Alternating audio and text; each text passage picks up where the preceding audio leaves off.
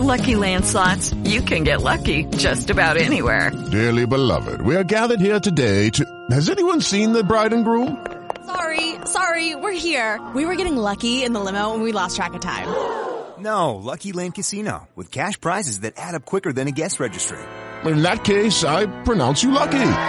Play for free at LuckyLandSlots.com. Daily bonuses are waiting. No purchase necessary. Void where prohibited by law. 18 plus. Terms and conditions apply. See website for details.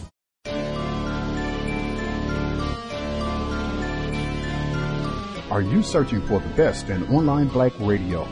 Then go to blacktalkradionetwork.com, helping you filter through the noise. Real talk, black talk.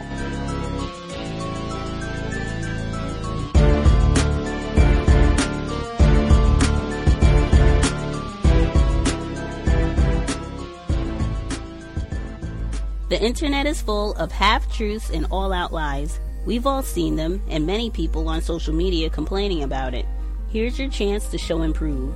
WorldAfropedia.com is a black owned and operated encyclopedia. There are several thousand articles, but we need help. We can't uncover all the truth ourselves. So please join us and become a writer, editor, or blogger for WorldAfropedia.com today. Every little bit counts. We owe it to the future generations to put the truth out there. Visit worldafropedia.com, the African centered encyclopedia, a global database of African knowledge for the purpose of bringing about global African wisdom and understanding. worldafropedia.com. McDonald's is facing a new lawsuit alleging pervasive sexual harassment of female employees.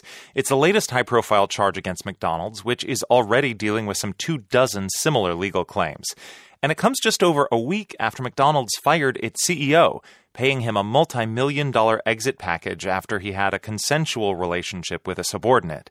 NPR's Alina Selyukh is here in the studio to tell us more about this, and we should warn listeners that our conversation will contain some graphic details of the alleged harassment. Hi, Alina. Hello. Tell us about the focus of this new lawsuit. So, at its heart, the lawsuit accuses McDonald's of, quote, culture of sexual harassment. The lawsuit has one named plaintiff who shares her story of working and facing routine abuse and harassment at one franchise location in Michigan. But she filed it as a class action. So, more than 50 women who worked at that location might join the case if the court allows it. But her bigger message is that McDonald's, as a corporation, should take responsibility for what the lawsuit calls systemic and institutional problems with how male workers treat their female colleagues. McDonald's has said it is committed to a safe and respectful workplace. What are the details of this particular case in Michigan? So, the former McDonald's employee, her name is Jenna Reese, says her store had a male manager who routinely harassed her and other female employees. The allegations run for pages and they are disturbing. The lawsuit says he grabbed her breasts and buttocks and called her names, accosted her, pulled her hair, made sexually charged comments. Here's Reese talking to reporters today. I constantly told him to stop. I told him no. I told him to leave me alone. I spoke up. He would threaten to fire me. I constantly lived in fear of losing my job for rejecting his sexual advances, abuses, and threats. It was so hard for me to go to work but I had to physically force myself to go and needed the money and I felt like I had no choice. Reese says she reported this coworker to the general manager, but the behavior continued. Her case has the backing of the Time's Up Legal Defense Fund and the American Civil Liberties Union, and she alleges that McDonald's failed to address and therefore enabled this. Now, you said that McDonald's stressed its commitment to a safe and respectful workplace. What else are they saying about this suit? Uh, so that was in their uh, statement that they issued today that this is a deeply important conversation and they're committed to. They pointed to examples um, of things they've changed in the recent past, a new hotline, a new anti harassment training they've added. For several years now, workers have been staging walkouts at McDonald's over low pay and harassment. They are accusing McDonald's of not doing enough to crack down on rampant sexual harassment. Lawyers say 50 claims are pending against McDonald's in courts and with the Equal Employment Opportunity Commission. But the big tricky thing about McDonald's is that the vast majority of its locations are owned by franchisees. They're not corporate, more than 90% of them. Hmm. McDonald's says it doesn't really run these stores. So, for example, that anti harassment training, McDonald's says it's been added to all corporate owned restaurants. But when it comes to franchisees, McDonald's says it is, quote, encouraged by the progress in negotiating with the owners. Alina, put this into context for us. And many different companies right now are facing similar accusations of a culture of abuse where they're just not doing enough to root out sexual harassment. Yes, and it's particularly problematic when you talk about workers who make minimum wage. Um, this has played out in the hotel industry, lots of fast food stores. Um, there have been different lawsuits against Hilton, Marriott, Wendy's, Burger King, and these are workers who may not have time and money to grapple with the weight of these issues, and more to the point, they might be stitching together income from multiple jobs to support their families. They are afraid of retaliation, meaning losing hours or even jobs, and so they are afraid to speak out. That's NPR's Alina Selyukh with details on the latest lawsuit against McDonald's. Thanks, Alina. Thank you. Black brother. Black brother hell. Put your hands behind your back. I feared for my life. Put your hands behind your back. You get tased. Like I was completely powerless in this situation. They didn't acknowledge my EMT identity. They didn't acknowledge my uniform. Rory Dearden, an EMT with McCormick Ambulance, is the man these LAPD officers are commanding to put his arms behind his back. This is a traumatic life experience for me. On August 22nd, Dearden was in the middle of an emergency transport. In the back of the ambulance was this LAPD sergeant. Dearden and a patient who was reportedly having a seizure and had possibly been the victim of a sexual assault. Uh, What I did was I laid her down supine, so flat, and I tightened up the safety belts. Um, due to her flailing body nature, um, I needed to tighten her down. It's a safety hazard in the moving ambulance. But he says the woman refused to stay in place. She had a history of autism, so there was kind of a, a communication barrier. Um, so where she wasn't fully responding to what I was saying. Suddenly, Dearden says the patient managed to unstrap herself. There was a huge concern, you know, once she's off the gurney, I can't dictate her behavior. You know, a person is very capable of opening the door of an ambulance and jumping out. Immediately, Dearden says he pulled the patient back onto the gurney. And that's when Dearden says the sergeant accused him of assaulting the patient. By me physically restraining her, just doing my job, it was a necessity because the patient was becoming a danger to herself. The sergeant then called for backup. Officers arrived and arrested Dearden. Put your hands behind your back. You get tased. While this is going on, what are your thoughts? What's going through your mind? Very fearful situation. I didn't know it was a taser at the time. All I see is a weapon in my face, you know, and I, I became aware it was a taser because he was threatening to shoot me. He said, I'm going to tase you. This should have never happened. Howard Allen Levy is Dearden's attorney. Yeah, you hear it and you go, that's not believable that they would arrest somebody that, that absolutely did nothing except his job. But it happened. Dearden was handcuffed and taken to jail. I went to jail. I was scheduled um, on stage at the Masked Singer. I worked for CBS Studios and I was in custody. And I got a no call, no show as a result. And I was indefinitely removed from the schedule. What saved Dearden from being charged with assaulting a patient was this the body cam the sergeant was wearing during the alleged assault. After they looked at the body cam, what did the LAPD do? No charges were filed. I was released with just a misunderstanding as an explanation. We reached out to the LAPD to get their side of the story, but we were told the department does not comment on personnel matters. What do you think about that? That is unacceptable. You know, this is my livelihood, this is my job, my career. This completely devastated my life overnight. Reporting from Los Angeles, I'm Gina Silva. Context of white supremacy. Gus T Renegade in for another broadcast, hopefully to share constructive information on the system of white supremacy. Today's date, Friday, November 15, 2019. So I have been told this is our weekly forum neutralizing workplace racism. This is not a broadcast for spectators. There have got to be tons of spectacular things to do. It is getting close to holiday season. You can be thinking about recipes, healthier recipes if you're going to uh, participate in all the madness coming up. Uh, sure, there are sporting activities, got to be football madness uh, happening, pumpkin carving, lots of things uh, that one could be doing as opposed to spectating. This broadcast is for sharing strategies, counter racist tactics to neutralize racism, white supremacy in the workplace. People that figured out things that work well to solve problems. Outstanding. You don't have to deal with being pawed, people grabbing your hair, sexually terrorizing you on the job. You don't have to deal with any of that. They don't accuse you. You go about the, the business of doing your job. You don't get accused of things. Don't get arrested on your job. Simple things. You need a day off. You need sick time. No problem. With ease. That's what we need. If you have figured out how to solve any of those problems so that they are never an issue for you, you should make sure. Use your fingers. Go across that phone pad 605 313 5164. The code 564 943 pound. Press star 6 1 if you would like to participate.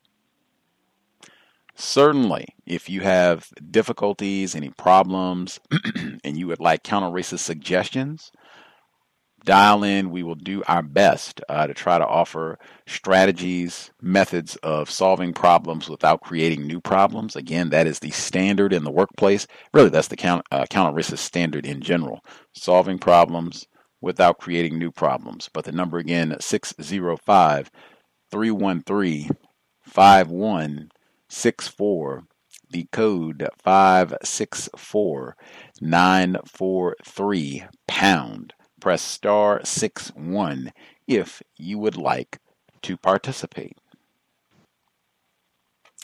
Email always works if you have uh, suggestions, logic, if you have a, a, situation you're dealing with and you would like input, untiljustice at gmail.com. Untiljustice at gmail.com. We can read your commentary on the air. If you have any concerns about being uh, anonymous, you don't want to be recognized, or you're just not able to dial in, drop an email and we can read your commentary live on the air.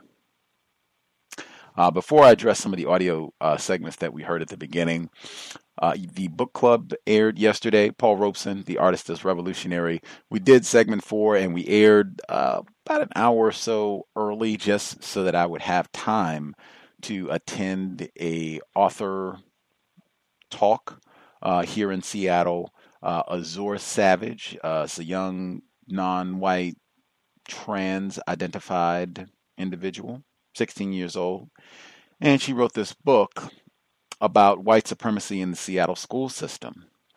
And I attended the event with the intention of recording so that I could upload it to the podcast, and I somehow failed. I've done this before, and I somehow just failed royally to capture any portion of the audio. I was horrified uh, because I was able to ask a question. I will give more detail about this tomorrow uh, on the compensatory call in, but I was able to ask a question. Uh, you don't want to be a spectator. This program is not for spectators. Uh, and anytime that they have events on racism, white supremacy, where you're able to speak, uh, even if it's just to ask one question, do your best to use that platform. You never know who will hear that question. Uh, sometimes just asking a question can have a huge impact. Make sure you don't spectate if it's about racism, white supremacy, and directly, indirectly, all things are. Anyway, so the audio segments that we started with McDonald's allegations of widespread sexual harassment. We discuss unwanted touching, sexual assault of all sorts against males and females in the workplace on a weekly basis and in all forms, whether it's comments. We have had uh, Thomas in New York dialed in uh, about the male employee who attempted to zip up his pants in the hallway. Uh, we have had white women who made sexual comments to black males. We've had white women who hugged uh, black females even after they made it known that they didn't want to be hugged, and then they started to sneak up from behind uh, and do the hugging. Uh, we have had a wide list uh, coming from behind and rubbing the shoulder. We have had an array uh, of touching, starting out with sexual, kind of sexually promiscuous remarks and escalating from there. Uh, I have said consistently, you need to have a code, and that's one that you should practice. If they say something, if they attempt to touch you, I quote the great Walter Beach, two time guest on the C.O.W.S., you cut it off at the knees the very first time it seems like it's going in that direction. You do not minimize. This is not a so called microaggression. This is something that is going to escalate. That's that's what you heard in the sound clip. Pulling hair and this and it's going to escalate. Go ahead. That's one that you want to put your uh, stand on your square. Have lots of black self-respect. Uh, if it's touching, you're moving away. Whoa! Do not ever touch me again. That is totally unacceptable in a workplace or however you, you know, whatever phrase that you want. But I mean, it is said with as much. If you need to thank Dr. Frances Cress Welsing, if you need to think of people in your family who had lots of black self respect, who motivate you, inspire you uh, in that manner, think of them, channel their energy, uh, and bam, lots of self-respect and practice. That's what I said about practice. That that's something that you can just practice. This is what I say. If it's uh, touching, we talked about that before. We had people they practice, snatch away, and then you you know whatever statement that you say, but practice that because it is so common from males and females. If you're an attempted parent, talk to you. If you have a child that you know is going to be entering what they call the workforce soon, have that discussion with them at an early age. That's one that you want to make sure they have solidified so that they're not stunned. Unfortunately, hopefully not, and hopefully way, way, way down the road. But I mean, unfortunately, just with the system that we have, they will be prepared and they can sparkle with their codification. Hands off, boom. You picked the wrong victim, buddy. Codified. I was prepared for that. You picked the wrong victim, ma'am. Was prepared for that. Got attempted counter racist parents and documentation. That's one where it can also help if it's going to be repeated uh, attempts, documenting so that you're reporting uh, this misconduct uh, and keeping a record that it was reported so that you can show these incidents were happening this date time this is who it was reported to and this is what was done or this is what was not done to correctly resolve the situation. The second uh, audio segment equally troubling the black EMT victim, you heard that he they they get a patient sexual abuse. They mentioned that as well, how widespread it is. That's why I said you got to. It's mandatory. As I said, they said it seemed like this victim might have been a victim of sexual assault, and so the EMT he's trying to uh, subdue her, you know, because she's in shock, and they're saying that the ambulance is moving. She's not staying still and he's trying to strap her down uh, to the to the gurney so that they can keep her safe and transporting her to the hospital. And somehow, in all of that, he ends up being accused of assaulting this patient for just trying to get her back down onto the gurney. That's what I mean about pitfalls of jobs where you might have to actually put your hands on someone in the era of Bill Cosby and Me Too. Now, I don't know if this was a white woman, the patient. They didn't have a uh, a photograph or what have you. And I, I think it was a uh, white enforcement official because they did have uh, video, and I think you could see it was a white uh, female officer. But I mean, and this the, the video that I saw, this is a highly melanated black male, the EMT, uh, who gets charged here. So him just in the course of doing his job, all of a sudden it becomes the man not rapist. Oh my goodness, you unhand that white woman, or it could have been a non-white, you know, female. You unhand her, you savage. What are you doing? Get them call for backup. Coon has lost his mind. And it's do and then all of this is oh, it's just little misunderstanding. You know, these coons get carried away. He Thought he was trying to rape her, but turns out everything is all right. Just keep an eye on the coon from now on. Sorry, wasted everyone's time. I mean, And I appreciate that he said, you know, this was a traumatic life event. How could it not be? this is not even just, you know, I was in my car driving while black, the tackiness of that phrase. This isn't even that. This is, I was on my job functioning as a health professional attempting to save someone's life. And in the process, I was accused of being some sort of black thug rapist and arrested. Like, are you serious? like, traumatic life event. The man, it sounds like another case of that old black male privilege, black male patriarchy just ruining the world. Toxic black masculinity, yes. And I've even thought of this in a different context earlier today. Allison Manswell, she was a guest on the program in 2016. She wrote the book uh, Lean In, and she talked about how she reluctantly would tell black males to make themselves smaller. Don't talk too loud. Don't stand over or too close to uh, white women, uh, white people in general, sometimes on the job because you might make them fearful. You might intimidate them. Uh, she says sometimes she almost feels as though she's having to tell the black males to emasculate themselves in order to function in a workplace environment. I was thinking of that earlier, and then with this segment, whew, even being an EMT. White genetic annihilation. Dr. West. Mm. Would have loved to hear the grandcestors' thoughts on that. Okay. Uh, before I get to other folks' thoughts on workplace racism, I have to unfortunately go first for workplace racism. Not excited about that at all, and even uh, more disgruntled about having to take up more time talking about uh, yoga and Gus T because that is not the most important component of white supremacy racism. And I'm even reminded about Dr. Kambon's uh, important uh, emphasis on coming to a conclusion on topics. Uh, you study, you make your analysis, you come to a conclusion. You certainly can revisit because things do change. So sometimes you come to a conclusion and then you come back and reevaluate, and after some time, maybe things have changed. You have to come to a different conclusion, absolutely. But coming to a conclusion, so we're not just processing and processing, and I don't seem like I don't come to a conclusion, and then bam, we can pivot from there. So hopefully we won't have any more, at least in the context of, of me practicing sort of a thing, incidents of racism. But this is workplace racism. So let's see.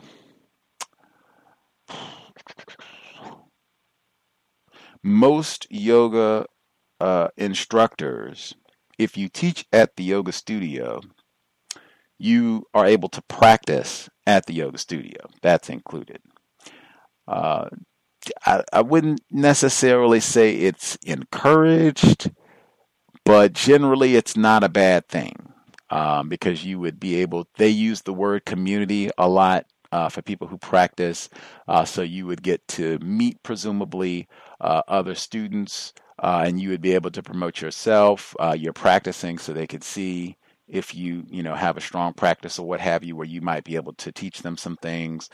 Um, you can let them know about your class or if you teach privately and all that so you can you know promote mingle all of network as they say just networking uh, so generally you know it would be a good and you can support you know your other uh, students they they say that that's i think they have uh, some professions where you can support other people that are doing similar work where it's not so cutthroat and competitive. It can be certainly with yoga, but uh, that generally is considered a good thing as well. So I enjoy uh, being able to practice uh, in a heated environment. Certainly, I can practice on my own at my residence or wherever, but I enjoy being able to practice it uh, in a heated uh, studio. Uh, that can be nice, uh, and being able to have all of the cool yoga uh, equipment that can be helpful with the practice. So there are benefits to going to the studio. I've talked about that before.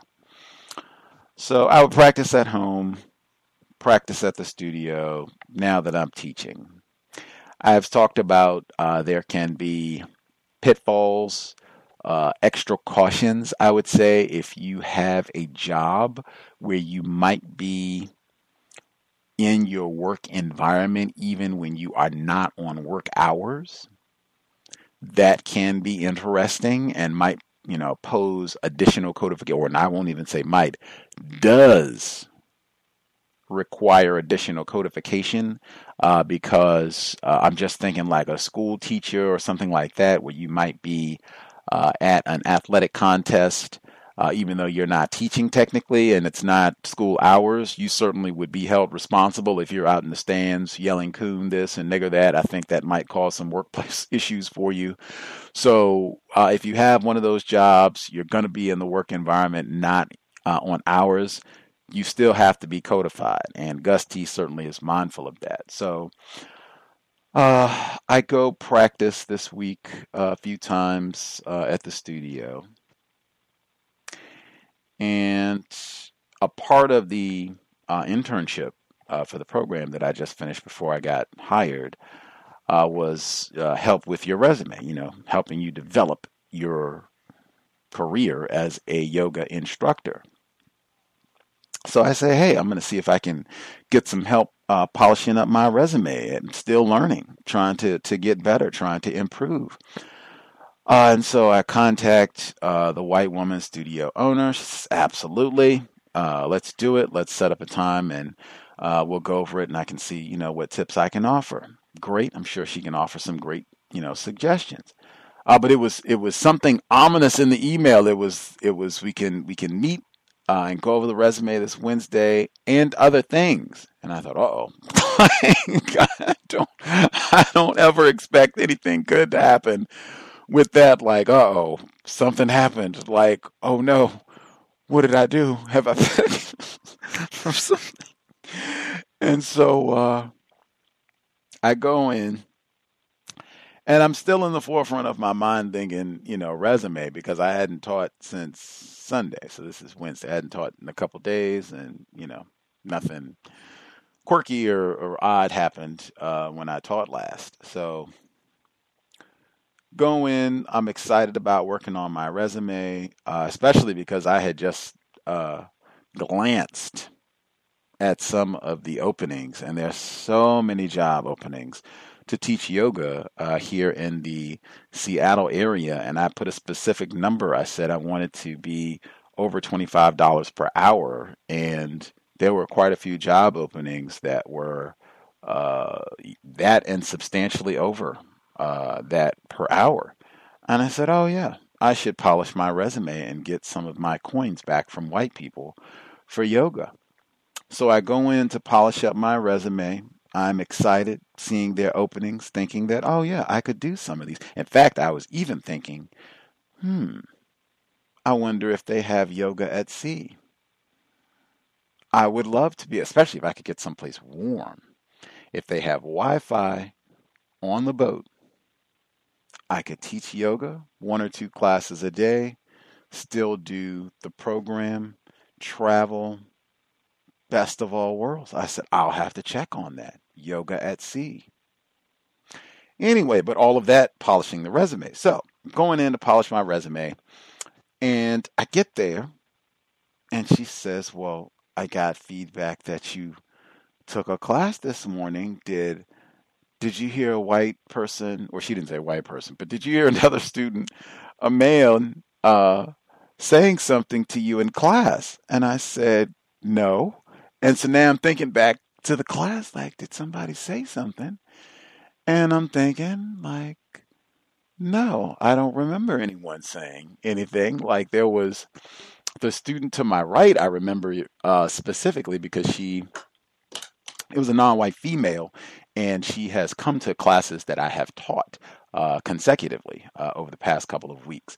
Uh, so I remembered her. I remembered her name specifically. That's something that they tell you as a yoga instructor to make sure that you do a good job remembering students' names so that you can be personal and you know call them out uh, by their name in class to give encouragement or support or kudos or whatever it's going to be. So I, I, remember speaking. That's part of what I mean about why you would go to class as an instructor where you teach because then you can do that. You can see like, oh, there's a student and hey, how you doing? Good to see you. Okay, Harriet, blah blah blah, and you're working on this. Like you could have a little chat about the postures or whatever else or vegan meals, whatever, counter racism even. Anyway, so she was directly uh, next to me, and I we did talk before class, but I don't remember. She didn't say anything to me during class. I'm like, no, like I don't remember that at all. Like, what what did he say? And so she says, well, the instructor said that this white man uh, yelled at you and said, dude, during the middle of class, you're breathing too loud.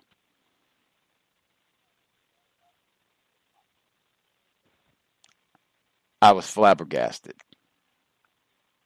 flummoxed. Just for context, uh, as I'm sure many of the folks listening uh, do not take a lot of yoga classes. In yoga classes, um, you will frequently hear uh, focus on breath, breath, pranayama, life force. You know, you stop breathing, you stop living. Uh, and frequent, when, when I say frequently, like to put numbers on it, right? Like uh, for the 2018 calendar year, I took approximately 800 yoga classes. I would say in at least 100 of those classes, you would hear your neighbor should hear you breathing. So, just to put numbers on that, if you were to take a class, one class per day, seven days a week, I think at least one day a week you would hear your neighbor should hear you breathing. Like it's not supposed to be a quiet breath. In fact, if we're not hearing breathing in the room, there is a problem. So, you know, this is not church and shh. It's breathe. In fact, you will also frequently hear take up space. Be big, take up space. You'll hear these types of cues in class. So she said that this white man yelled at me, dude, be quiet, and that uh, I guess at least one other person had uh, reported me for breathing loudly in class, and that she even had noted that my breathing was loud in class. She had to amplify her voice. I was flabbergasted. Now, this does relate to workplace racism directly and indirectly, as I said, that this conversation happened. I was coming to talk about my resume when this was brought up, and this ended up being a 40 minute conversation. Uh, in fact, this conversation went so long, I thought we were going to talk about the resume. She looked at the clock, said, "Oh wow, it's 6:10." Uh, we were both going to take a class at 6.30 so we both you know now have less than 20 minutes like man we were supposed to talk about your resume we've been talking about you breathing loudly and disrupting the white students in class for the last like i don't know 35 40 minutes.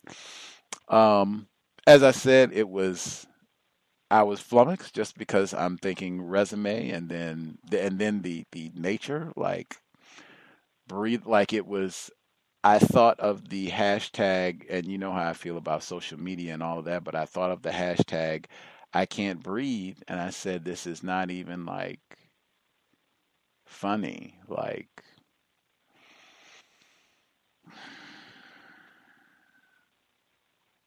breathing too loud.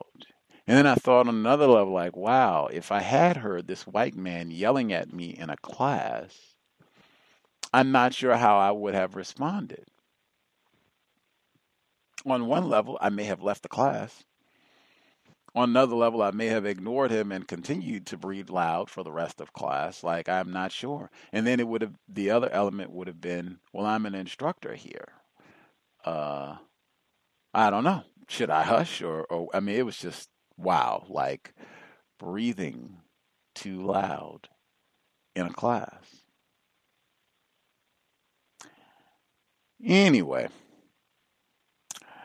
as I said, there are challenges and potential pitfalls to being in a work environment when you are not actually working. My conclusion uh, for this was the same thing that uh, many C.O.W.S. listeners had said before that, you know, there is simply no reason to practice with white people. Uh, I don't think uh, at least for me, it does not seem constructive to practice with white people where I teach because it seems like there would likely be the same types of issues that many non-white people have reported uh, in going to uh, in going to yoga classes, where they have been they I have been mistreated, uh, and the environment is just not welcoming, supportive uh, to non-white people. Uh, if out if in fact it is not out and out terroristic uh, in its treatment of non-white people, I would say especially black people. but yeah, I just decided uh, it's no reason to have my personal practice uh, disrupted by having to think about am I breathing too loud uh, for the white people in class or am I too large? Because that was brought up too. You know, you're a larger male and could be a lot for some students. Like, I would rather just practice on my own and not have to deal with that, and I can just teach go in, teach, and then practice on my own. that way I don't have to deal with those concerns. But that was uh, jarring, I will say. And I suspect that that sort of thing has happened to a lot of black people where uh, that's where it can be just a really unsettling, uh, really nauseating, stressful anxiety filled experience uh, working around with whites uh, because just yeah i mean you just wouldn't be you would just have to constantly be prepared for things like that that's like when mr fuller when he says like do not expect correct treatment like i feel like that is a great illustration, like chastised for breathing too loudly in a yoga class.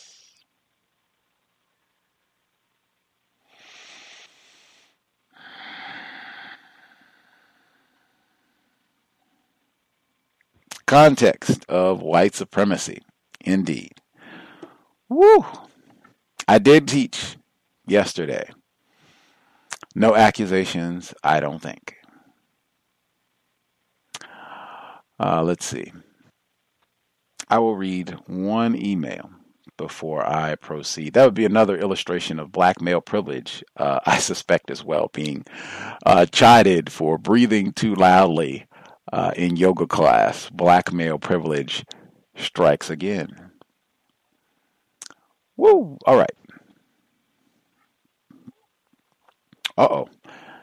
Uh, let's see. We have uh, one of our listeners wrote in. He actually has a blog post where he shares about racism, white supremacy, and he wrote in a report about references. I was just talking about references. I had to get my references together so that I could teach yoga.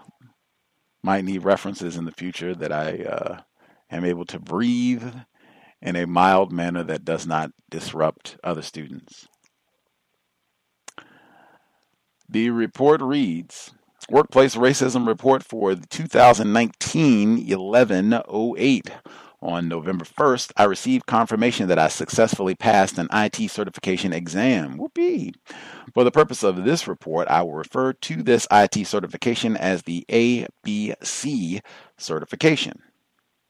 After passing the ABC certification exam, two additional steps must be completed before an ABC certification is awarded. Number one, endorsement by someone who's already ABC certified. Number two, validation of work experience by your endorser. Prior to taking the exam, I spoke with a non white black male who confirmed that he would endorse me. I reached out to three references, all who are white, asking them if the ABC endorsement could contact them to validate my work experience. Two of the three references confirmed it would be fine. The third didn't reply. The third reference, a racist man who I'll refer to as Jim, has always been prompt in his responses when I've contacted him in the past. This certification increases the chances of pay raises and job promotions. Uh oh. And I highly suspect that these are some of the reasons that Jim doesn't want me to use him as a reference. On November 6th, I reached out to Jim again. He responded, but asked if we could talk on November 8th regarding my request. I called Jim on November 8th at 10 a.m. Eastern. He answered the phone and told me that he would call me back in 30 minutes. Jim never called back. This is just a reminder that just because a racist has been a constructive reference for you in the past, there are no guarantees for the future. Very, very important. Mm. I will share this one. And again, I think so many times, and uh, this can happen to me. This is this happens to a lot of us. Just because someone classified as white is nice to you, whatever it is, if they buy you a brand new car, they bring buy you a brand new house, they get you round trip uh, airfare uh, to see uh, your dying parent, whatever it is, maybe they get you all three, they get you a job, whatever. In a system of racism, white supremacy, white people, individuals classified as white, they have more power than individuals who are not white. So it is substantially substantially easier for them to acquire these types of resources and to, you know, if they want to dole them out to you. And this has happened repeatedly uh, throughout the system of racism, white supremacy. I even point to uh, my man, uh, Donald Sterling. He gave the NAACP reportedly millions of dollars. Still practiced racism against a lot of black people, but eh, watermelon day on the plantation, few million, niggers here, few million there, and then I go back to the business of practicing racism, that nigger Magic Johnson and all the rest of them. Very easy. White people can be nice. Racists, they can be nice when they want to. Super important for us to remember just because they were nice to you on Monday does not mean they're going to be nice to you on Friday. And that's why, with those references, always important to have backups ready and to be prepared for shenanigans. I'm not surprised about Jim, you know, oh, he didn't respond. And being able to point that out. Wow. Jim normally, you know, is Johnny on the spot. He's on that phone and boop, boop, boop. He's shooting a reply back within, you know, 60 seconds or something and letting him boop, boop, boop, no problem, boom, boom, boom, and getting back. He's not even responding this time. I called him up. Oh, yeah, I'll get you back in 30 minutes. Just give me 30 minutes. Five hours is gone. We're almost going home for the day. Nothing. Like that's really irregular. Those types of irregularities, they are not coincidences when it is to your detriment. You not being contacted, him not following up about something that would enhance your career, put you in line to get a promotion, maybe a pay raise, maybe, and now he's lethargic. Now he's lax about replying to you. That's not a coincidence. That is racist man, racist woman. Unless I've been misinformed. I'll post the uh, link for this report. Always encourage folks uh, write about racism, white supremacy. Uh, share your thoughts, uh, document. And for workplace racism, you can you know make a whole little journal uh, online. You can make it a blog if you you want to share. You can make your name anonymous and that sort of thing. But that accomplishes the same goal. You'll have dates, times, all of that. You'll have a record, uh, and you can help process these events, make sense of them for yourself so that you can develop, enhance your code moving forward in knowing, oh, okay, this is what I think happened with this event, and this is the best way that I'm going to, you know, conduct myself moving forward. Number again is 605 313 5164. The code 564 943 pound. Press star 6 1 if you would like to participate. Uh, certainly, if we have folks, uh, if you have a counter racist code for, or if you worked on your counter racist code for dealing with pregnancy in the workplace, we are always looking to add to that because it is so shabby right now. I guess a whole lot of folks haven't haven't processed that far, haven't thought that out, but that is super important. That is something we should work on. So if people have contributions for codifying counter racism, being pregnant in the workplace, share, share, share.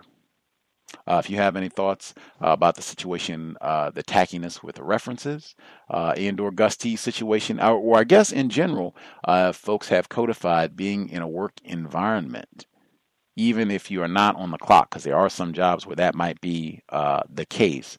if you have a particular code about how you function, that might be good to share as well. 605 313 5164, the code 564 943 pound. Press star 6 1 if you would like to participate.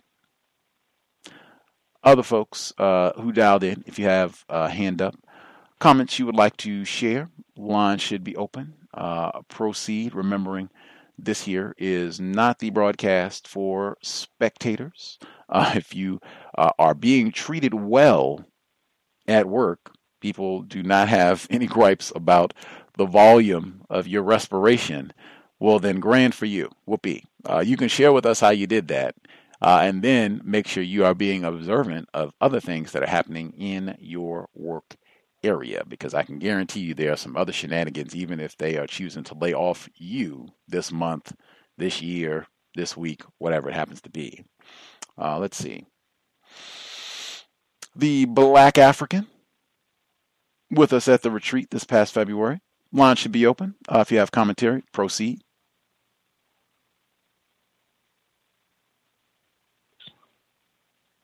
Uh, hey guys, thank you for taking my call. Um, I don't do yoga classes, um, but yeah, the even with the um, is it ujjayi breathing? I mean, it's very it's encouraged for you to to really breathe in and out deeply, loudly. And then there are uh, moments when you are asked to breathe out, like out of your through, through your mouth out, and you're supposed to do it loudly and deeply. So it's a little. I don't want. Well, I guess the the person that was going to be reviewing your resume with you, it, I think they were just practicing racism because they should be well aware of the the breathing. Um, references. Um, I I don't. This is, I'm not sure if this is coded. This is not codification, but most of the time when I have references, uh, especially with white people, like former supervisors, I I don't tell them. Um, I just put them on there, and then because uh, I've had situations where white people would say things that don't make sense, like, um, like something like I can't. Maybe like they'll say I, I won't be able to, to, to, to tell the prospective employer like how you performed. All I can do is just tell them that you worked here. Some things that I don't, things to me that don't make any sense. Um, uh, uh, for a while, I guess the I guess the the the, the retreat influenced people to quit their jobs. But I also a few months ago um, quit my job. Um, it was well for personal reasons. I was just not at, at a location that I that I enjoyed, and I also didn't want to work. I, I did. I, I, I thought it was. It didn't make sense for me to work in a location that I didn't enjoy. Um, and so I tried to get employment, like sort of like employed the same job but working remotely. Because other people there work remotely, but my requests were denied. I requested a couple of times, but it was denied. Um, and so I quit, and so I quit without a job, and I moved to a location that I wanted to, and so I started looking for work when I got there. And so I guess something that I noticed, I think this is for, I think this is workplace racism because this has to do with like availability of jobs, um, especially now with the um, and um, and like the uh, is it foundational uh, Black Americans? Because a lot of the folks that that were the so-called recruiters that would contact me about prospective jobs. They were people I think that be classified as Indians, like from India. and that's something that I've noticed in my employment. I've worked in different areas, and I've noticed that there's like really large populations of people called Indians that have like really good jobs, and many of the jobs that I don't think you know you you, you need. I guess what they would call like technical knowledge is I think it's just jobs where you would just need to know the English language, and I would imagine that a lot of um, non-white black people from that um, black Americans would would be able to do the, this job, and so um, I just think that it's it, it didn't make sense to me that these people would be here, located in the U.S. and being recruiters, and that that they were brought here to do this job, and I'm like, there's so many non-white black people that could take this, that could have this job. So it took me a while, but I did find a job, and um, I arrived at a workplace that I guess the managers are, I guess, are incompetent. I've never worked in such a place, but I didn't know that the managers were incompetent because you know, I'm new. But the employees, they just gossiped about how incompetent the managers were. Um, and so I don't. I'm I'm still figuring, trying to figure out how to handle this. Uh, how do I communicate with incompetent um, managers? Uh, the manager right above us is right above me is white, and so I'm still trying to figure that out. I don't know if people have suggestions like um, on that because the person doesn't know, doesn't really understand what it is that we do, but they oversee us, which I guess is, is really uh, has to do with the system. And so, because the person doesn't understand what it is that's supposed to be done, they are always asking for explanations. It, it takes so much time to explain things to them. Um, yeah. Um, what else did I want to? Oh, and I had a I have a question to you and the listeners about a. I think the person is practicing racism. This this supervisor, the person, they will. I don't know how to describe this. They will if they see me because you know I'm serious doing my work, and I've seen I've heard him say it to other, well, I would say yeah, other employees, where he will say something like "smile," like, hey, you should smile, something like that, or just something to do with you expressing some different emotion, um, or yeah, be happy, something like that. And I, one day I ignored him. It was like a meeting, so I ignored him. Uh, continued doing like writing something, and so he's like, so he he says my name, and so I have to respond to him. So I responded to him by saying, no, "I'm just trying to do my work," but I guess it's I, it made me angry. I don't want to be told to smile in the workplace, but you know I'm I'm new. I don't know how to how to respond to this person. I don't want to be you know labeled as uh, all the terms that non-white black people will be term will be labeled as. Um, oh, one last thing. I witnessed a black male um, I don't know how. This, I think he was threatened, but I I don't know if um I, I, I tried to look. I don't know if there's. I've been reading through the what is it, the policy and procedures. I, I I don't know how to categorize it, but this black male, the a supervisor. It was right. So a supervisor had him and a I guess, a white male. They were supposed to do an assignment, and so the supervisor asked them some questions, and so the the black male was just answering honestly. And so the supervisor asked him, like, have you guys met yet? And so the, the black male said, no, we haven't met yet to, to do this, but we will meet.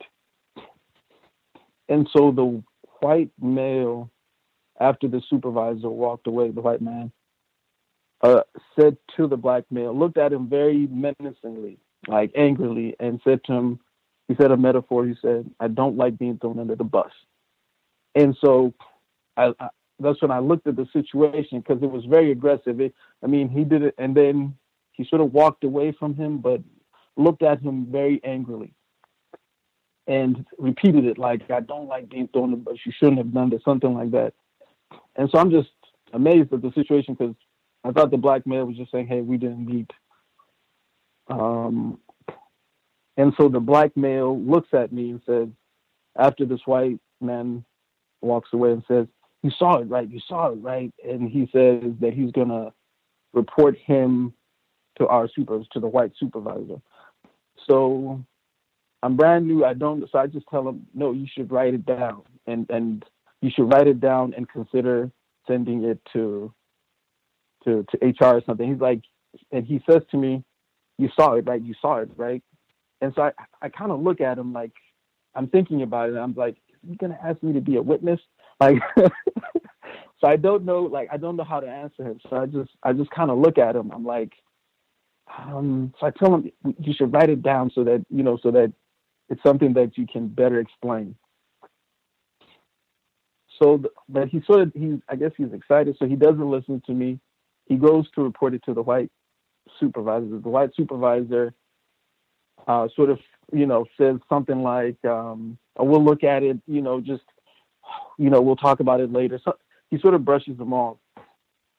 And so what the white man does, the next day he comes into the office, and I kid you not, he cries in front in front of a a higher up, a person, a non-white person, non-black person who's who's the highest person in our group, and accuses the black male of calling him stupid, of calling him incompetent. So, in the meantime, between it's, it's just a, it's just a night, I guess. The next day, the, the white man already has a, a code, and he practices his code, and now it is the black male against this white man, and so it's sort of like I guess hearsay now, because now the black male is being asked about, hey, did you call him stupid? It, it's now changed completely from um, from this white man really uh, menacingly, sort of to me, verbally attacking this black male. And so I didn't, I, it was such a weird situation for me. It's like a new workplace. And I'm even, you know, it's like you're reconsidering the workplace. So I don't know what I could have said differently to the black male, or I don't know um, how I could have assisted him, better. Um, yeah, and also, yeah, my question about the being told to smile. Um, yeah, that that's all. Thank you for for taking my call. Much obliged. the black African, get some water, thrown under the bus. Uh, I do say mind those metaphors. Um, I guess I would ask uh, retaliation. Is that what you were thinking? Like about whether or not if he wanted you to be a witness that you know this was this did happen uh, in front. Is that what you were concerned about? Mm. Yeah, I think it was retaliation and and I was wondering like what could I add to this I guess I would just I was like, okay, so I would just be saying what I saw and I didn't know how to categorize what I saw per se. Like I didn't know if it was against the policy and procedures, but I did think that it was I don't know, maybe it was harassment or I don't know how to categorize it, but I thought I thought to myself that all I would be doing was describing what I saw and I didn't know if it would be of value. And I also thought about retaliation. It was those two things. Appreciate the appreciate the honesty. It can be difficult sometimes too in the spur of the moment, like just this sort of thing evolves, like some sort of conflict or what have you, evolves right in front of you, and trying to make sense of what you are seeing. I was thinking of that too, like being able to get policy and procedure to see where where this would fit uh, under policy and procedure, if at all.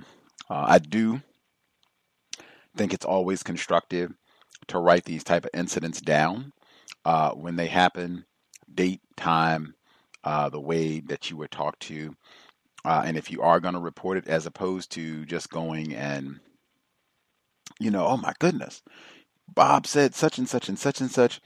If you can sit, if it can be a typed email, date, time, and again, if it can be tied to policy and procedure, that this is not just, like I said, because they try to infantilize everything. So it'll just be, oh, you just got your feelings hurt. Put your big boy pants on. Come on. No, this was a violation of policy and procedure. That's why I said I would have to. I would have to sit. Sometimes it's best to stop, even if what you know what he's saying that he wants to go report it. Fine, you can stop and take sixty minutes. What's the best way to report this? Let's see if we can tie where this is a violation of policy and procedure. This is not just I felt bad or, you know, this was him saying something mean. This was a violation of policy and a subversive activity, Mr. Fuller said. If you're going to report this, let's do it so that we can maximize the chances of this working out in a constructive manner. Now, the crime, because if you don't, this white man, it goes from him terrorizing to him coming in the next day and he is the victim. Oh, the weeping white man. I cracked up. Are you serious? The weeping white man? Oh, I'm a victim. He called me a dunce, called me an idiot, almost called me a nigger. Oh, he's impugned my. Are you serious? And now everybody is looking at this black fellow. Oh, man. I can't believe that you talked to Robert that way. Disgraceful no one does it better uh, in playing the victim uh, in the workplace. No one. Uh, as for the smiling uh, oh, request, I was going to say comment request that you should, you know, smile more. We've heard that so many times. Uh, it's so tacky and cliche in the workplace. Uh, I think Allison Manswell lean in. I think she talked about that as well uh, where you immediately draw more suspicion, not smiling. Uh, I think that's in Sam Greenlee, Spook Who Sat by the Door. Uh, we said a black, a black person smiling can go anywhere. That's how he trained. Uh, that was a part of the counter racist workplace code that they trained in the movie and book uh, to smile and smile and smile when you're on the job. Uh, I would just say, and I think uh, Roz has said before and others, if you're new on a job, I always think that's great. And just saying, hey, which you said you're just starting, and just making that clear. I am not a big, smiley, jokey person. That's just not my personality. Like, I am absolutely here to help.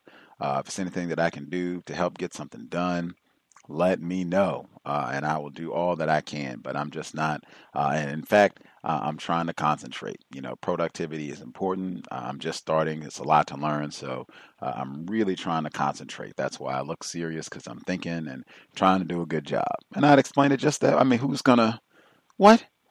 Why are you thinking trying to do a good job? Tell some jokes.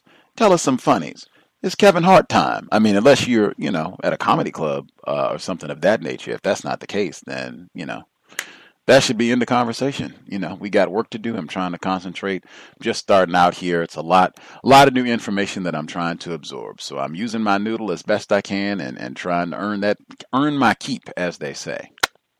Who's going to argue with that? That's what I would tell him. Particularly, I would especially tell him that if I'm starting out new at a job. That way we can get expectations set for as long as I'm going to be here. If that's five months, if that's five years, fine. I won't have to be pestered about this. And just, oh yeah, that's our old curmudgeon there. He uh, he works hard, but that's and I've seen you know where they have that in some workplaces where that person just has a rep. That's why I said getting a reputation. This person doesn't gossip and he doesn't do a whole lot of chatting and joking and guffawing. If you want to, you know, do some horseplay, you'll have to find somebody else because you know they are serious and about their work and do it well, help you out, but don't engage in a lot of horseplay. That's what I would stick to. Um, the references portion, I appreciated. Uh, you said your code you've uh, kind of developed is you don't give warning about the references. Uh, if you're going to ask a white person to vouch for you, uh, you said you just were able to see the pattern. You would ask, "Oh, you know, maybe can you can you be a reference for me?" Oh man, I don't know. I don't think I can. excuse me. I don't think I can can say a whole lot more than you worked here and you uh, used a little bit too much butter uh, during lunchtime. I don't know. I can't I can't really say a whole lot more uh, than that. That would be helpful. Like what? What? Noting those type of odd responses, that right there, that's not a coincidence. That is racism, white supremacy. I'm not going to help this nigger get a better job, better job. I'm not going to help them get a promotion. What are you talking about? I don't see them get anything. Like, yeah, I got amnesia. I don't remember nothing. I don't remember anything about what you did about anything. Barely remember your name. Help you get a job. That's Mr. Fuller said that in the clip. I didn't even uh, think to play that deliberately, but that's exactly what he said in the audio segment. He said uh, that white people on jobs. He called it the Obama effect. He said, "There's no way I'm going to have a black person come on a job and help them get a raise, have them get a promotion, or make anything uh, on a job. I'm so disgusted we had to sit through eight years of those Negroes like you have lost your mind. I'm still trying to recoup four more years. I'm still trying to recuperate from that. No, I'm not giving a reference. Yeah, I don't, I don't remember nothing that you did. You have to ask somebody else. I don't remember anything. You've been late or, or something. So I'll just say something bad. Find somebody else. Uh, if we have folks uh, who have suggestions for Black African uh, with, I guess, the smile situation. And I don't know, maybe some other people, if you have your own code about that, you can share because that's such a common one with Black people. You don't smile enough, or you need to smile more, or whatever it is. Uh, if anybody else, if you have a suggestion, uh, them telling him, and he he did say that this is a newer job. He kind of just got started here, so that's important, I think, because you can kind of reinvent yourself, so to speak. Uh, if folks have any suggestions uh, about how they would deal with that, someone telling you on a job in a work setting uh, that you should smile more, you know, what's wrong with you? Come on now. Show us those pearly whites. What would your response to that be in a newer work setting?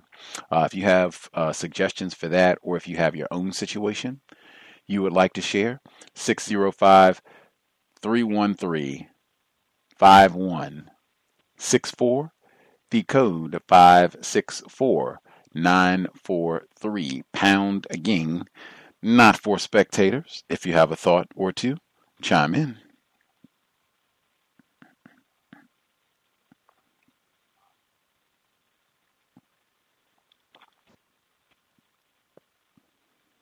While folks are getting their thoughts together hopefully not spectating i will get through some of our other emails. Uh, let's see. Black female Wait a minute. I'm actually going to take a little water in before I read. All right, much better. Woo. Drink more water. Last week, I wrote in on how a white male at my job got fired for not knowing how to do his job, and you were right. Uh oh. uh oh. They knew he didn't know what he was doing, but let him linger because I asked another white coworker what happened, and she told me they had to let him linger to get evidence and catch him in the act of messing up enough times to terminate him. I do think he did something to off code because the whites who fired him sent an email explaining how they will distribute the work he was assigned but wasn't doing and ended the email with thank goodness in all caps, which I interpreted as them being happy he's gone. My other white my other white male coworker, just an observation, whenever my non-black non-white coworker may, makes a general joke, the white male makes it racial. The non-white, non-black female worker is from Puerto Rico, but the non-white male will be sneaky and joke about people from Mexico or Costa Rica just to mask his racism because I'm sure he knows how confused non-whites are about race racism. Well, I do think it's important. Uh, the observation here, she said she thinks that uh, maybe this white fellow that got fired, maybe he did something really off code or whatever. Maybe he did something personal to one of these white people as far as him getting fired. I do think that's important because that I think happens as well. Sometimes they whites have their own little grievances uh, in the workplace, and that can play out in who gets fired or who gets terminated, or you know, lots of bizarre things happen. You know, in the world. It's not, we're not dealing with a just system, so once you start from that premise, a lot of wacky things can happen. Anyway, uh, but like I said last week, you know, white people are not ignorant, and this is like not a new thing having whites on a job. And I said like whites plural. Uh, and uh, Mr. Fuller, you can call him. He can give you a nice lecture on this one in terms of whites being on a job and being allowed to hang out there for a long time years and years and years. And all they have done is evolve how they waste time. Like it started out, they would waste time smoking cigarettes and at the water cooler. Now they waste time on the cell phone and the internet. Like it has just evolved. They have different ways of wasting time and making it look as though they are performing some sort of task in the workplace. This is not new, and white people are not ignorant about this at all. Mr. Fuller talked about that part too, like knowing about how many white people we can afford to have on the payroll who are going to do absolutely nothing. this is about how many of them we can afford to have, and then how many folks that we need to have that are actually going to do uh, some work, at least some of the time uh, that they are here. But yeah, I, that's been my experience as well. I've worked because we're coming up on the holiday season. That man, you talk about loafing. Pfft, I have been in work environments where starting about right now, you'll start having white people, they will be out for whole weeks at a time. Uh, been there sometime where it's not announced. I've been there where, I mean, whole departments where it'll be 30, 35 people in the department, and you might have five people there. Everybody is walking like, what is going on? Is it a ghost town? Is it a plague? What's going on? Walking Dead breakdown, like, what is going on? Professional, but then you can't tell me that everybody is just like nobody was aware that 25 people were taking off for the next week. Like you were clueless about it. You came in today and were stunned to see this many empty. Get out of here. They are well uh, informed about their plantation and these operations. Super informed. Uh, let's see. 605 313 5164. The code 564 943 pound. Press star six one if you have thoughts, questions, observations you would like to share. Uh, again, I will suggest make sure you are looking for ways to bolster your resume. Certainly, that would uh, mandate that you keep your resume current if you're constantly doing cool and groovy things uh, that are enhancing uh, your ability to be uh, employed and to stand out when it's time for you know hiring updating the resume and looking for enhancements training programs certifications. We had a listener uh, who wrote in uh, about that today looking for those opportunities asking those opportunities, doing some research, finding other individuals in your field who are a source of resources. That's why I've tried to say consistently talking to other people that you work with so that you can ask them questions. I wouldn't be about the the smiling, and I guess that might be one thing. Uh, I am not as much about smiling, but I am about uh, building rapport where you can to get constructive information. I don't think you have to do a whole lot of, you know, he, he, he, and telling tacky jokes and things of that nature. We can just be talking about the company here. If I'm new, there's got to be constructive information that I'm missing out on and just talking about that. So I think sometimes that can mitigate. That way, it's not just talking about nonsense. It's not me talking about my personal life. It's not laughing and joking asking questions so that I can be more informed about my options here, potential here, things I don't know, the constructive things uh, that are going to help me out in my employment here and beyond. Like, I think if you can do uh, a tad more of that, sometimes that can offset, you know, he's not super jokey jokey, but you know, we do sit around and talk about constructive things. He asks lots of questions, seems to listen intently, like, you know, right on. Uh, let's see. See, folks, are still, I guess, spectating or getting their thoughts together. I hope this means if that many people are not being directly terrorized in your workplace, at least this week, uh, things are not going too bad. Number one, you can certainly invest in the cows. That means you're getting all your raises and promotions uh, uninhibited. Racism hyphen notes dot blogspot.com. Racism hyphen notes dot blogspot dot com. PayPal button is in the top right corner. We are also on Cash App, uh, app forward slash dollar sign the cows. Uh, if you are not being molested in your workplace, then hopefully you'll have uh, a nickel or three to invest in the C.O.W.S. or another counter racist project that you think is doing uh, constructive work towards solving the problem. I would again say if you aren't being mistreated, be mindful of other things that are happening in your workplace, and you should still be on the grind, getting information, asking questions, uh, things. I would still have the expectation that if things went well this week, that probably won't be the case for Monday. Let's see. Person that dialed in 8237. 8237. If you have commentary, you should be with us. Greetings, Gus. Yes, ma'am. Thank you for having this uh, this broadcast every Friday. It has been quite the uh, revolution um, in my everyday work life, and I have taken all your suggestions to heart and have followed um, up on a lot of the suggestions that you have presented, as well as the callers.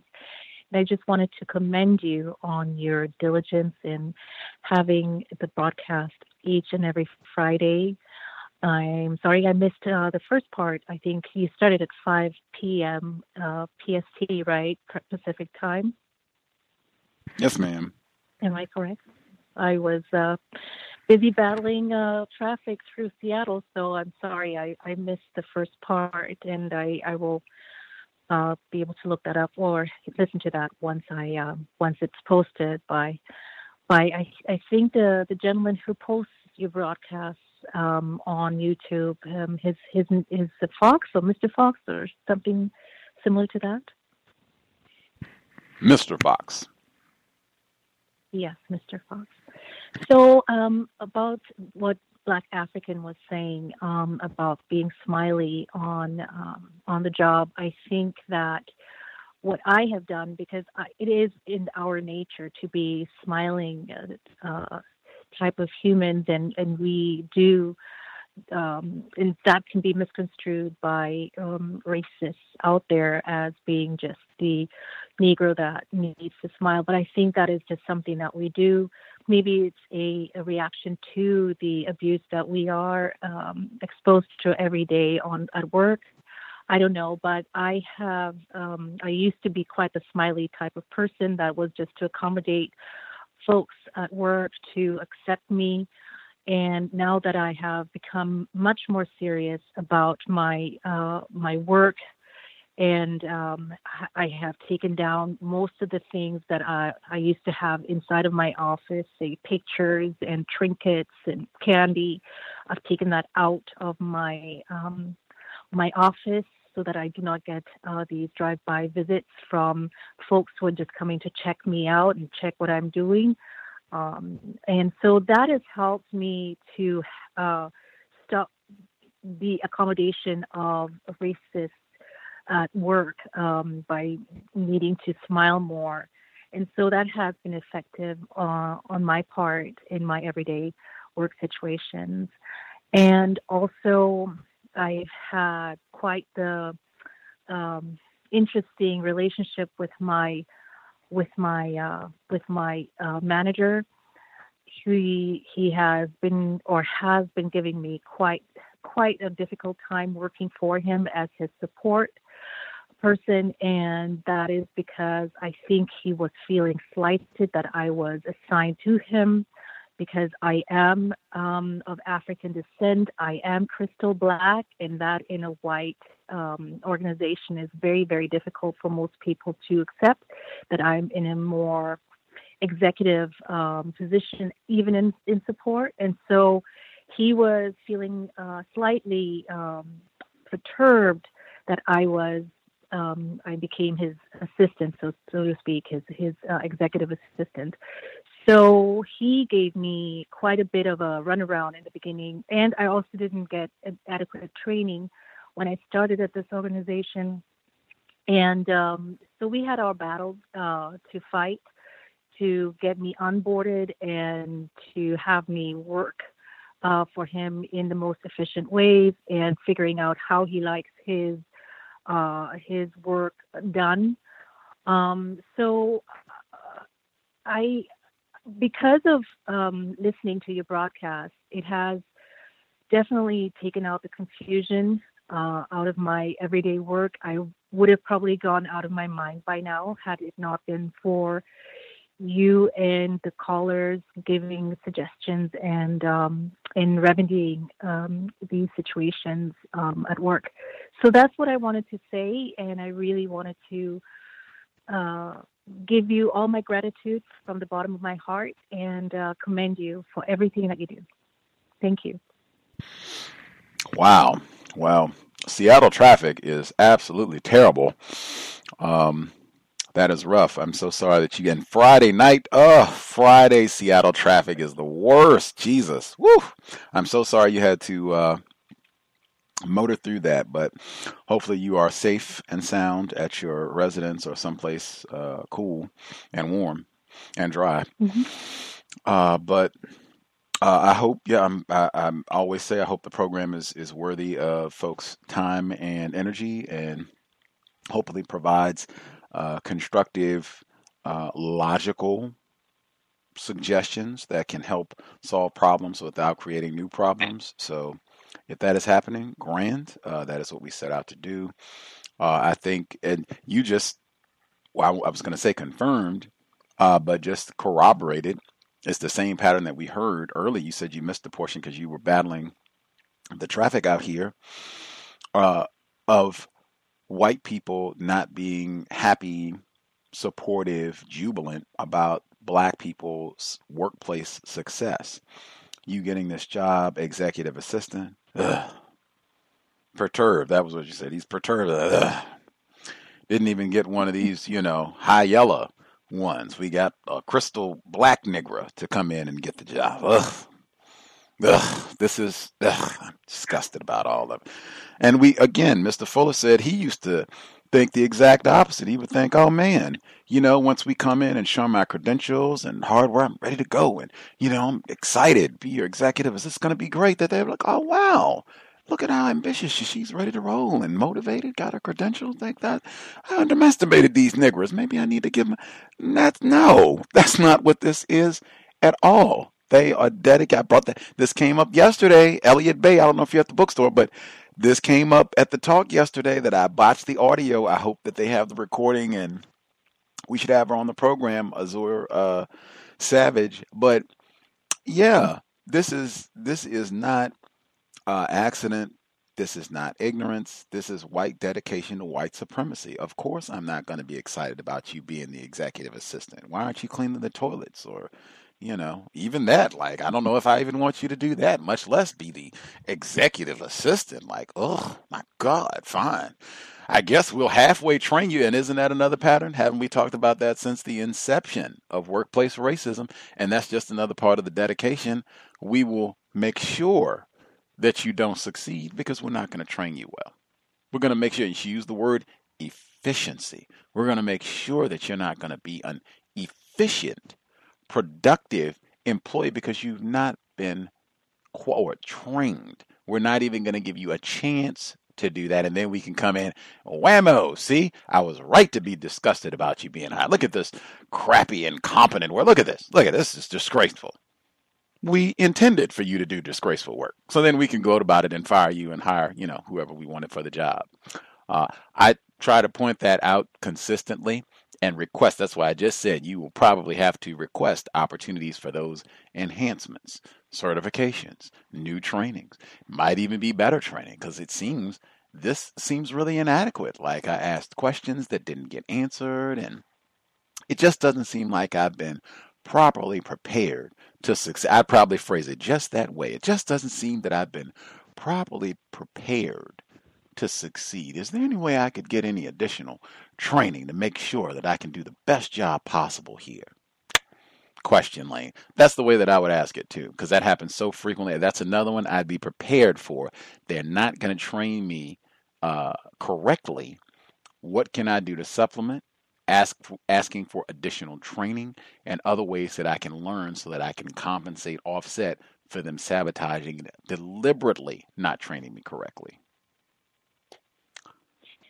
That's wonderful. And just on the training part, um, I found out that through LinkedIn, there's quite a few courses that are free and that can be accessed through that website to um, enhance uh, your technological skills, your um, uh, just the programs that uh, are used every day at work um, and those are wonderful. That's a wonderful website to, to just be able to find out more training if you're not getting adequate training at work. Lovely information. Thank you for sharing that. And that's probably most black people. We hear that it's so common. Doesn't matter what field you're in, you're probably not getting adequate training at work. Request more. And don't be afraid to ask. I know that's been me sometimes where you get afraid. The system of white supremacy often discourages black people from asking questions. Ask for training. Ask for things that are constructive. If if we were in a system of justice, I don't think there would ever be any hesitation about asking for something that is constructive. You're not asking for crack cocaine. You're not asking for a gun to go out and do a school shooting. I need something that is constructive. It might just be training, information that will help me do my job better. What could possibly in, be incorrect about me making such a request? If we were in a, a system of justice, nothing. Right on. Let's get it. What did you need? Let's get to it. Boom, boom, boom. We get that knocked out and be moved on to something that's only in a system of white supremacy where black people, non white people in general, are regularly discouraged from asking for things that are constructive asking for help? Um, just lastly, and then I'll I'll mute my line. I am really, really looking forward to listening to your uh, rendition on um, going to visit uh, the Elliott Bay bookstore and listening to uh, Azure Savage's um, book reading. Was it a book reading?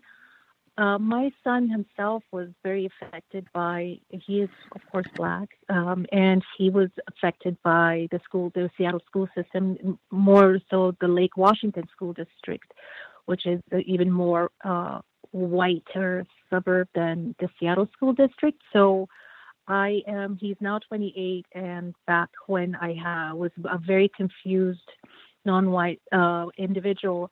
I did not know that we were in a war of white um, of, of white supremacy, racism, and I agreed to some of the programs that they stuck my son into, and um, it has definitely affected his life up to today. And that was back when he was in first grade kindergarten when his teacher diagnosed him with ADHD, and I didn't think to go to um, to further um, um, the findings by going to a psychologist and so on and so forth. He was diagnosed with ADHD and then was stuck in special ed and so forth. So I cannot wait. I'm very much um, looking forward to your uh, to your broadcast regarding that. Thank you, and I'll mute my line. Much obliged. Thank you for sharing. Um, she talked about, you know, exactly what you just shared about how the treatment, uh, uh, mistreatment of uh, black students in particular, uh, and non-white students uh, on the whole in the Seattle public school system, and which classes they get placed into, which classes they are prohibited uh, from participating in, and the long-term ramifications of that, and I guess she did research for her book. She went and talked to, did interviews with uh, black students about their treatment and you know how they felt about their education in the Seattle public school system. Uh, I, again, I did woo, botch the audio. I'm a victim of white supremacy, so I was not able to record, even though I thought I did. However, I did speak with Miss Savage, as I said, and she said she'd be willing to come and chat it up with us on the program, which she had already heard about. Uh, so she should be coming to hang out on the program as soon as we can get a date and time together. Uh, and uh, I'm going to speak with her because I, I, did ask. I realized, you know, as soon as it was over, like, what? The audio failed. What's going on? Uh, is this, you know, event recorded? Will it be posted? And apparently they said it was recorded. Uh, so I'm going to see if, if the audio is available because uh, I'll go into more detail tomorrow. There was, uh, I was able to ask a question. That's all I need to say. I was able to ask a question. That's why I hope that the there is audio, uh, even though I didn't get to ask the question directly myself. Uh, I was able to write it down, and my question was read verbatim. Got to get the audio. The audio response to the reading of my question alone Got to get the audio. Mm, epic failure on my part, but Miss Savage should be on the program regardless, and I'm sure she will remember the question and the exchange. Uh, yes, much obliged. Uh, caller hearing right here in Seattle. That is amazing. I'm always stunned when people here in, in Seattle call. This does not, even after all these years, this does not feel like uh, my my hometown or what have you, as they would say. Um, but always nice to hear from folks who are right right here. If you want to do yoga, let me know. Can uh, let you know if you want to come practice. Uh, other folks who dialed in, we still are soliciting suggestions for the Black African. Uh, if any folks have thoughts on uh, him being told to smile uh, how you would respond to them, particularly in a newer work environment. I do think that's important for context. In a newer work environment, if you're being told, "Hey, you should smile, boy, smile more, smile more," what's what's wrong with you? Being all serious around here. If any any suggestions on how you would respond to that, folks that we've missed totally, line should be open. Can I be heard? Yes, ma'am. Mm, hi, um, this is Drapetomania. Um, I'd like to say hi to the listeners and the callers. And um, uh, I just basically wanted to uh, share about my workplace racism. Um, I've um, uh, been having an incident uh, with some, um, I guess you can call it like stalking. Um, uh, there has there was this um, security guard um, that um, what initially I met him at a um, at a bus at the bus depot. And um, you know, he acted as if he was interested in me. Um, we exchanged numbers or what have you. And um then he, um then it was like um it was something that just was off about him um in uh, you know nothing you know ever you know it never uh, went any further than that. But then I was okay. So I was standing. He was basically apparently he had um um saw me in the bus depot, acted as if um, pretended to be interested in me or what have you. Um, uh, you know, we exchanged numbers. We had conversed a couple of times on the telephone. Um, and then I just, you know, like I said, I just listened to my gut and I just was like, you know, I didn't engage any longer with this um, gentleman. Um, then I was seeing him again because he works for a security um, uh, security uh, firm. So um, then I was seeing him again um, when I was going through the issue uh, that I talked about with the roommate issue um with me going down to the courthouse i had to go down to take care of that issue uh with um an incident i was um ha- um having to deal with at the courthouse. So i had to keep going back and forth to the courthouse and be out maybe seven months or so. So he was the security guard at the um at the um courthouse also So, you know, obviously him, I really wouldn't say too much to him, what have you, because it was just, you know, it, just his whole demeanor, and it, it just didn't seem right the way he approached me, because he acted like he had been watching me. He told me he had been watching me. He saw me a couple of times, and all this, you know, he made up this big, you know, story or what have you. So, um, so that was another um, time I was seeing him.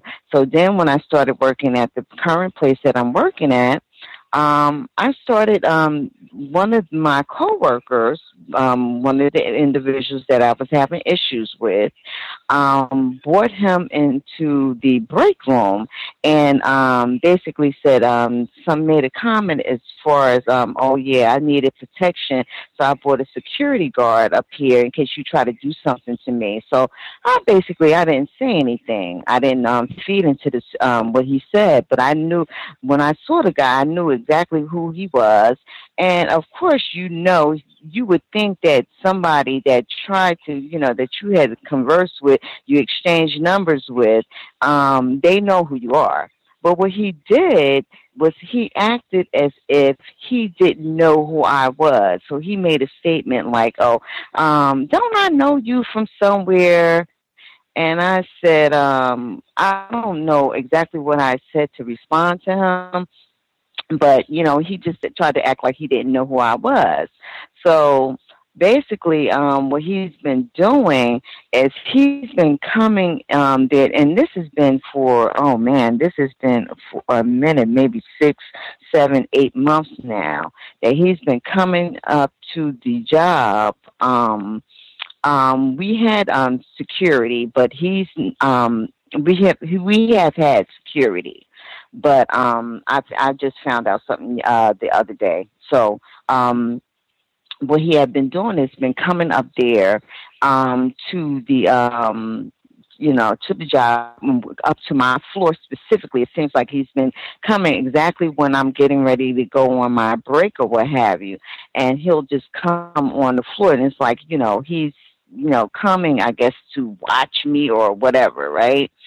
So what I did, um, I think it was Wednesday night, um, because it's like a thing where it's like, you know, it's starting to become well, not starting to become, but it has become because it was at one time I was kind of feeling kind of um uh anxious because it was like I felt very uncomfortable. You know, when you know that something is not correct, and um you know that there's something more to what this individual is doing because why why is it that you're acting like you don't know me? So I don't, but I don't have any interaction with this man at all. I don't say anything. I'm not friend like I don't I don't even talk to this man at all. So I basically just, you know, when I see him, I just keep going and I just don't, I don't say anything. Um, I just avoid any kind of contact with this person. Um, based on the fact that he was basically trying to lie and just you know like it, it's like he's playing games and like i said i'm starting to see that it's more than what he's trying to make it out to be um, he has some type of ulterior motive um, for being um, where he is so I saw him the other day. He came up there because when I would see him um, a couple of other times, I, I noticed that um, I was feeling anxious at one time, and I had to um, uh, uh, uh, this was some months ago, I had to end up doing some breathing. And I mean, like I had to use lavender oil to kind of uh, calm myself down because I was starting to feel like un, like very um uncomfortable and and nervous and I guess I guess that my fight or flight um was kicking in. I don't know. It was just very uncomfortable. So um the other night he came on the floor um, because like I said, a lot of times when I see him, I just totally ignore him. I don't pay him any mind at all. So um, he came on the floor and he was making comments to this, uh, you know, the uh, different students or what have you.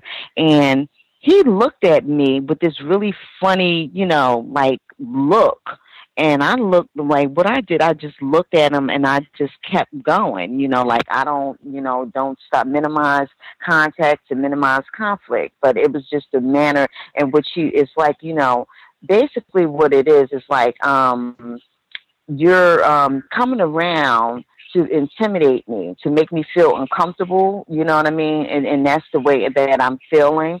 Like that, his presence is like it's like you're coming around just to intimidate me, antagonize me, and if you know, it's I feel like um, I'm being harassed, but it's covertly. You know what I mean? It's just like you know, you're just coming there, like you know where I um. It's like okay, I went you went from the um bus depot to the courthouse. Now you're coming on my job. You know what i mean? And you may know people there but you know i found what i did. I had start i inquired the day after and um the following day and I asked one of the um um coworkers, um, one of the people that are involved with um, you know, the um um the events that happen in the building. So I asked the question, I said, Well, you know, do you know what this guy because I don't even remember his name. I said, um, do you know what this um um uh this, you know, this security guard's name is, this tall guy. Do you know what his name is? He said, um, no, because we don't really have any, um, he said, no, I know of one guy.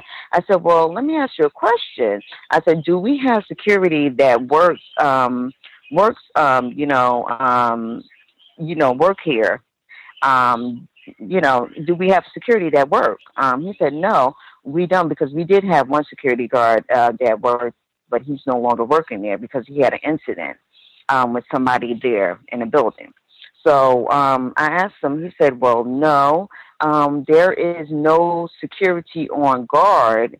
Only time we have security um, there is when we have an event." So I said, "Oh, oh, interesting. You know, because I'm just saying in the question lane. Um, I'm n- making note of this on on my phone. You know, I'm emailing myself, just making making sure I take notes of every single thing that happens.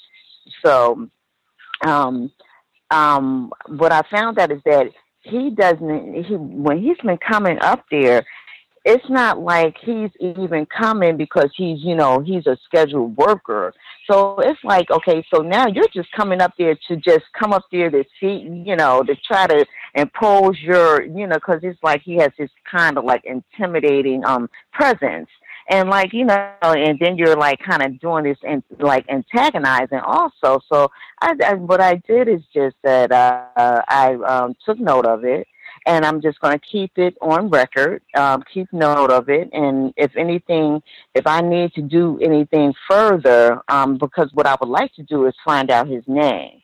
Um, so in case um, anything else comes of it, because like I said, if you're if there's nobody there, if you're not um, if there's no event on our floor or anything going on, then why are you coming up there to just you know um, make faces or just you know stare me down or try to make me feel like I'm kind of make me feel intimidated. So, you know, like I said, I'm basically just taking notes. Um, it's another victim.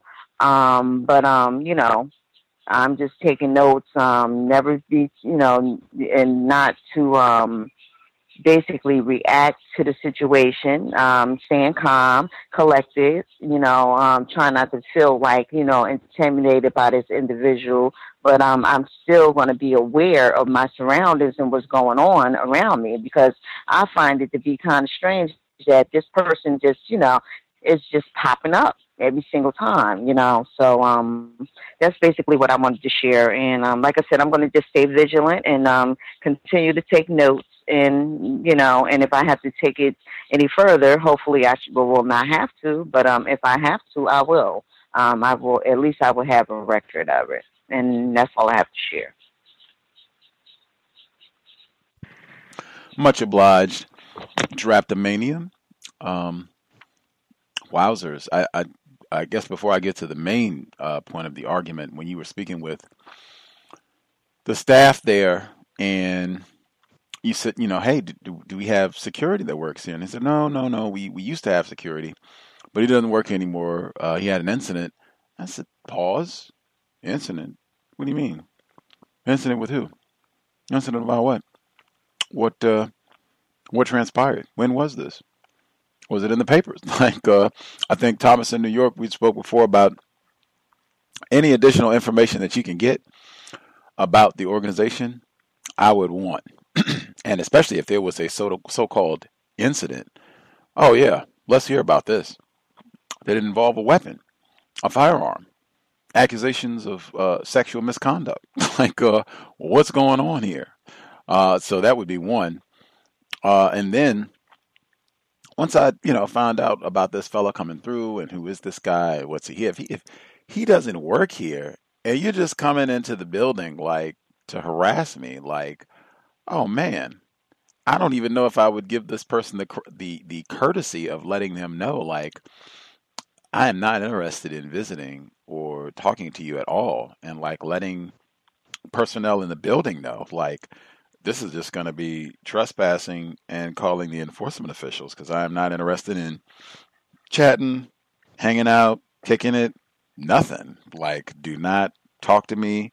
Uh, you know, we can just go our separate ways. Wish you the best, but you know, and just leave it, leave it be. I was thinking Gavin de Becker uh, the whole time, uh, but I mean, that's uh, in my view, that is extremely dangerous. Uh, someone coming to your place of work uh, and just feeling like they can be there, even if they weren't coming inside, even if you know they were just driving by uh, at the time uh, when I was getting off or going to work, like that is like, whoa. Uh, I would write down all identifying information. I would alert uh, building personnel. Like that is just like way, way, way incorrect, suspicious uh, behavior. And yeah, I would take that very seriously and try and get that nipped in the bud uh, immediately. Um, yeah, and like yeah, he's presence is totally totally unwelcome, totally unacceptable, and letting other people in the building know so that they can be on alert when he's there because you never know he could come one time and be upset you know about something or or you know whatever the case is. You said you felt like this is kind of a show of force. He's a taller larger uh, person so he can be kind of uh, menacing just with his presence alone. So you never know if he gets frustrated or what have you. Uh, like I said, I definitely thinking Gavin de Becker. He did talk about you know sometimes it can be good to not uh, escalate, but I, I, man, someone coming on your work uh, premises that is a pretty big one, and doing it repeatedly, coming inside, like, yeah, I would want that stopped immediately and would let you know as many people know as possible. Like this has been happening. Uh, this is not welcome. Uh, and in fact, I don't safe. That's the word of the use that one all the time. Workplace con, uh, context. Uh, he makes me feel unsafe. He knows he is not welcome, and yet he can, continues to come here to stalk me. I'd use that type of language to stalk, molest, uh, and let them know so that they can be on alert and boop get that dealt with promptly if he returns. Uh, then he, excuse me, get more water. Do any of the other folks that are here have suggestions uh, for Drapetomania before we move forward? Uh, if other folks have their own situations, any any suggestions on how you would deal with this kind of stalker in the workplace environment?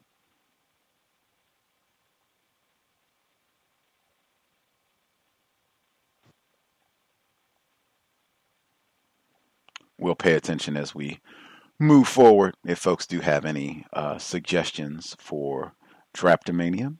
Uh, other folks who dialed in, if you have thoughts, observations uh, for workplace racism, proceed. Can I be heard? Uh, greetings, Bay Area mom. Yes, we can hear you. Oh, thank you. Greetings. Um, I have a maybe a suggestion or a comment on the um the person that doesn't smile the melanated person that doesn't smile. Um, I would just say if they're not asking me a question, they're just making statements saying you should smile more. I would just hear it. But if they ask me why I didn't smile, I would just let them know that the job doesn't call for me to smile all day. It's uncomfortable to have my face in that position all day. If it requires me to smile, I'll smile and I would just leave it alone because it's not a job requirement to smile unless it's, you know, I'm at In-N-Out Burger, maybe I have to smile. But uh, other than that, if it doesn't require smiling, that's why you're not smiling and you don't have to respond to a statement, only a question. And so that's my thought on that. And with the lady um, that just um, told her story about the stalker, I have to think about that a, a bit more because I've never um, I've never experienced anything like that. So I, I'll think about that a bit more and then listen to the other um, suggestions that may be given as well. And if I have a chance, I'll throw my um, change in there. But um, I wanted to do workplace racism on myself. Today I got a chance to catch the program. I get off at 6. I started back working uh, again. I, I just thought about it. I haven't worked in nine months since Amazon, the trauma and terror with the machine work at Amazon. Oh my! So now I'm a behavior therapist. So there was a caller that called in either last week or the week prior and shared her story about the uh, the job and how they don't um, release as much information, as, especially how dangerous it, it is working with the, uh, children with autism. That's what I do.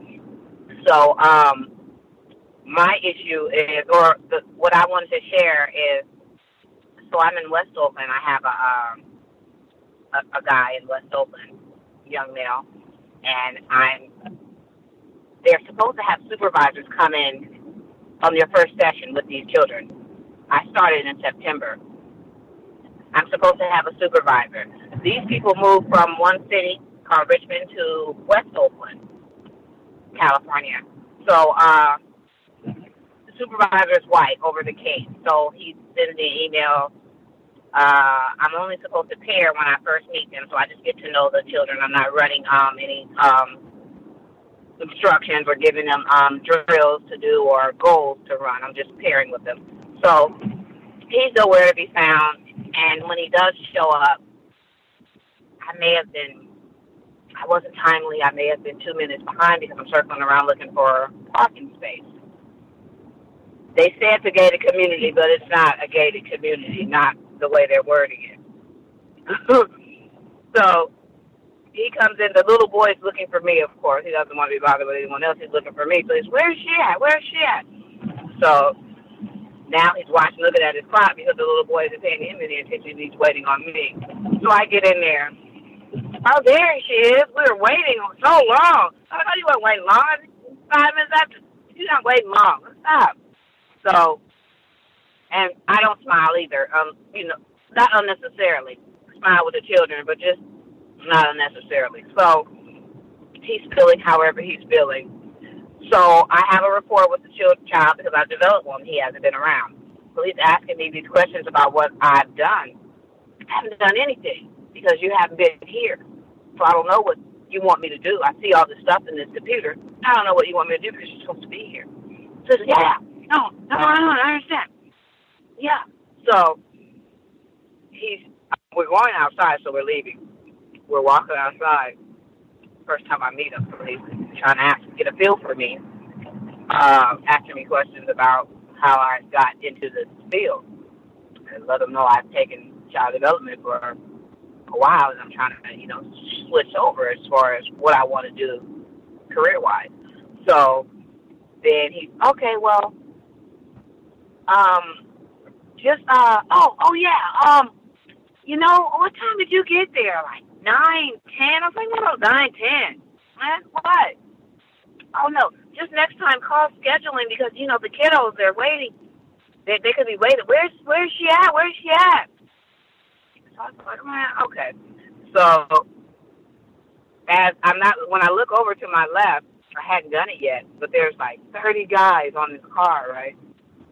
So uh, they're all black like me.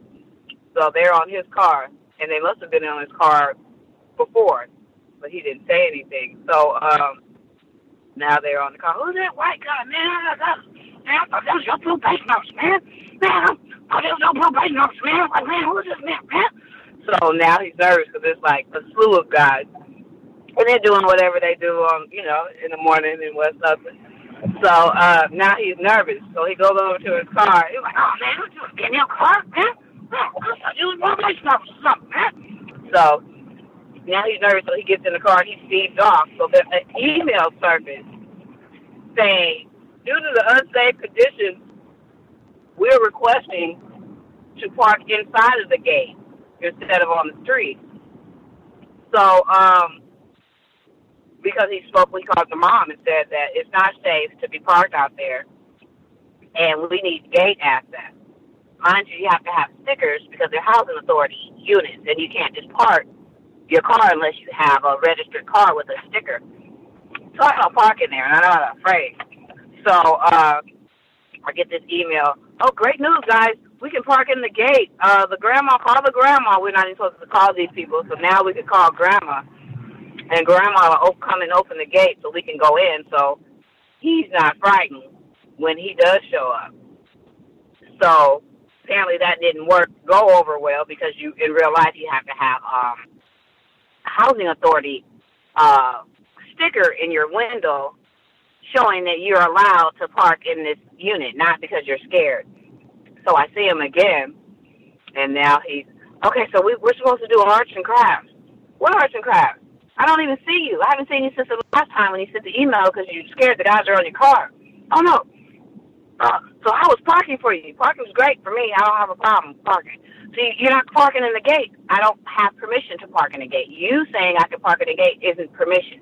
I will get a ticket, and I don't want a housing authority ticket because you're afraid to park on the street. Oh, we're working on that right now. We're working with housing authority so we can get stickers. I'm like, well, yeah, you give me a sticker, I'll park in here. Other than that, I'm cool on the street. So he's uh, Okay, so uh, we're supposed to do arts and crafts. What arts and crafts? You don't say anything. I don't see you. Oh, oh no. Uh, well, that's okay. That's okay. We can do it now. Okay, let's do it now. Where are these arts and crafts at? I've never seen these things. So we're we're doing uh, whatever it is that we're doing. But I think I'm saying all this to say I don't think they expect black people because it seems like a white dominated field. And I don't think they think we're supposed to generate a rapport with these different children, depending on their um how high they are on the spectrum so rapidly. And I've done that. I have five different cases and they all enjoy my presence and I don't think they expected that because they're not really enjoying the other behavioral therapist present either presence either and I noticed that with my um supervisors, I get a lot of, oh, really? Yeah. And they're all non-black, non-white, mostly female, but this particular male, he's really riding on me for whatever reason because of how I do my job and how I've um, been able to catch on and do it without their help because they don't give a lot of help. They try to because they're going through other people and the insurance, but they don't give as much help as they could. And that's all. Thanks for taking my call. I'll mute my line. Not giving as much help as they could. That, again, just picking out uh, patterns, system of racism, white supremacy, non white people going to a new job, and same old thing not, I'm not even saying you got to roll out the, the carpet and find out all of my favorite snacks and beverages and get me a new pair of footies. I'm not even saying that. I'm just saying, man, can I get policy and procedure and maybe get adequate trainings that I can do the job that you hired me to do in an efficient manner? Is that all? No? That's okay. Got Whew.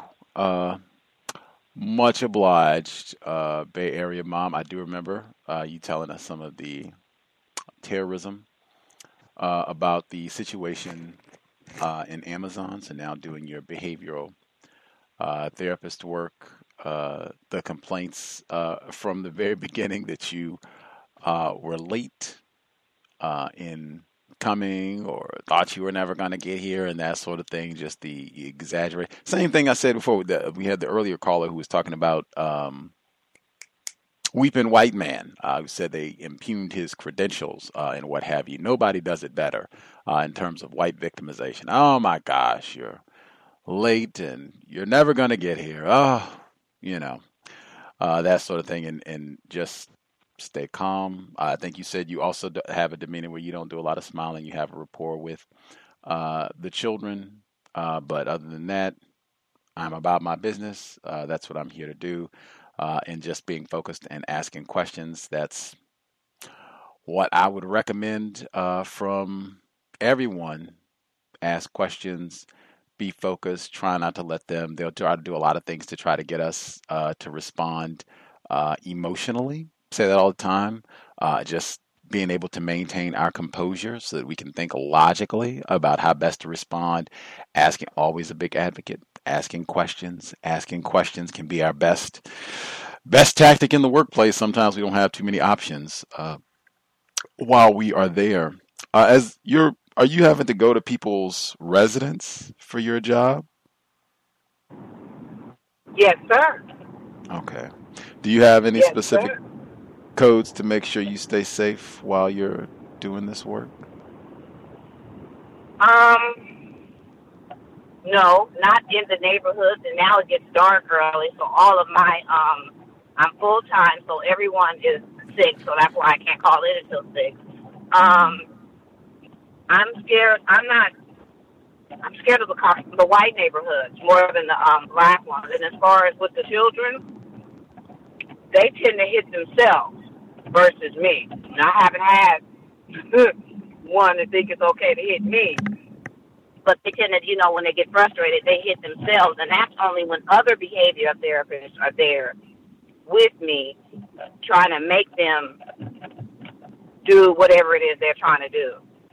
They want them to do. Other than that, I don't have violence. I do have a stun gun, but I don't know how appropriate it would be in someone's home with the children because they're all over the place. So I'll figure that out as far as uh, personal safety.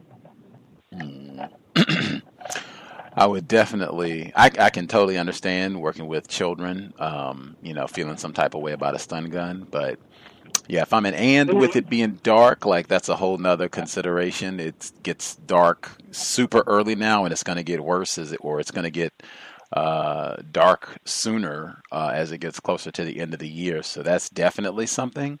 If you're going into neighborhoods that you don't know, even if you do know, uh, and it's late at night and you're parked, like safety precautions. Uh, say that all the time in a workplace context. Like we have to be uh, primary in terms of looking out for our well-being and safety, and just being in people's houses because you never know if they're gun owners or they got a hunting knife stored in every drawer, or I mean, you just never know. Uh, that's that's always uh, kind of a can be a risky proposition, uh, being in somebody else's house. So definitely uh, do everything that you can to keep yourself safe. Have a code in mind already, and that's one where I would definitely m- not minimize any signals if anything seems awry uh, or it seems like, uh oh.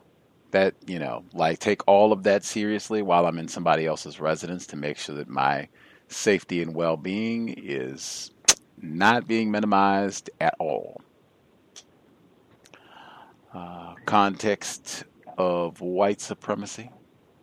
Uh, much obliged to our Bay Area mom. Uh, if we have other folks that we missed totally, uh, in fact, I'm going to make sure I get through our last email for the time being, uh, and then we'll nab our other folks who dialed in that we've missed so far.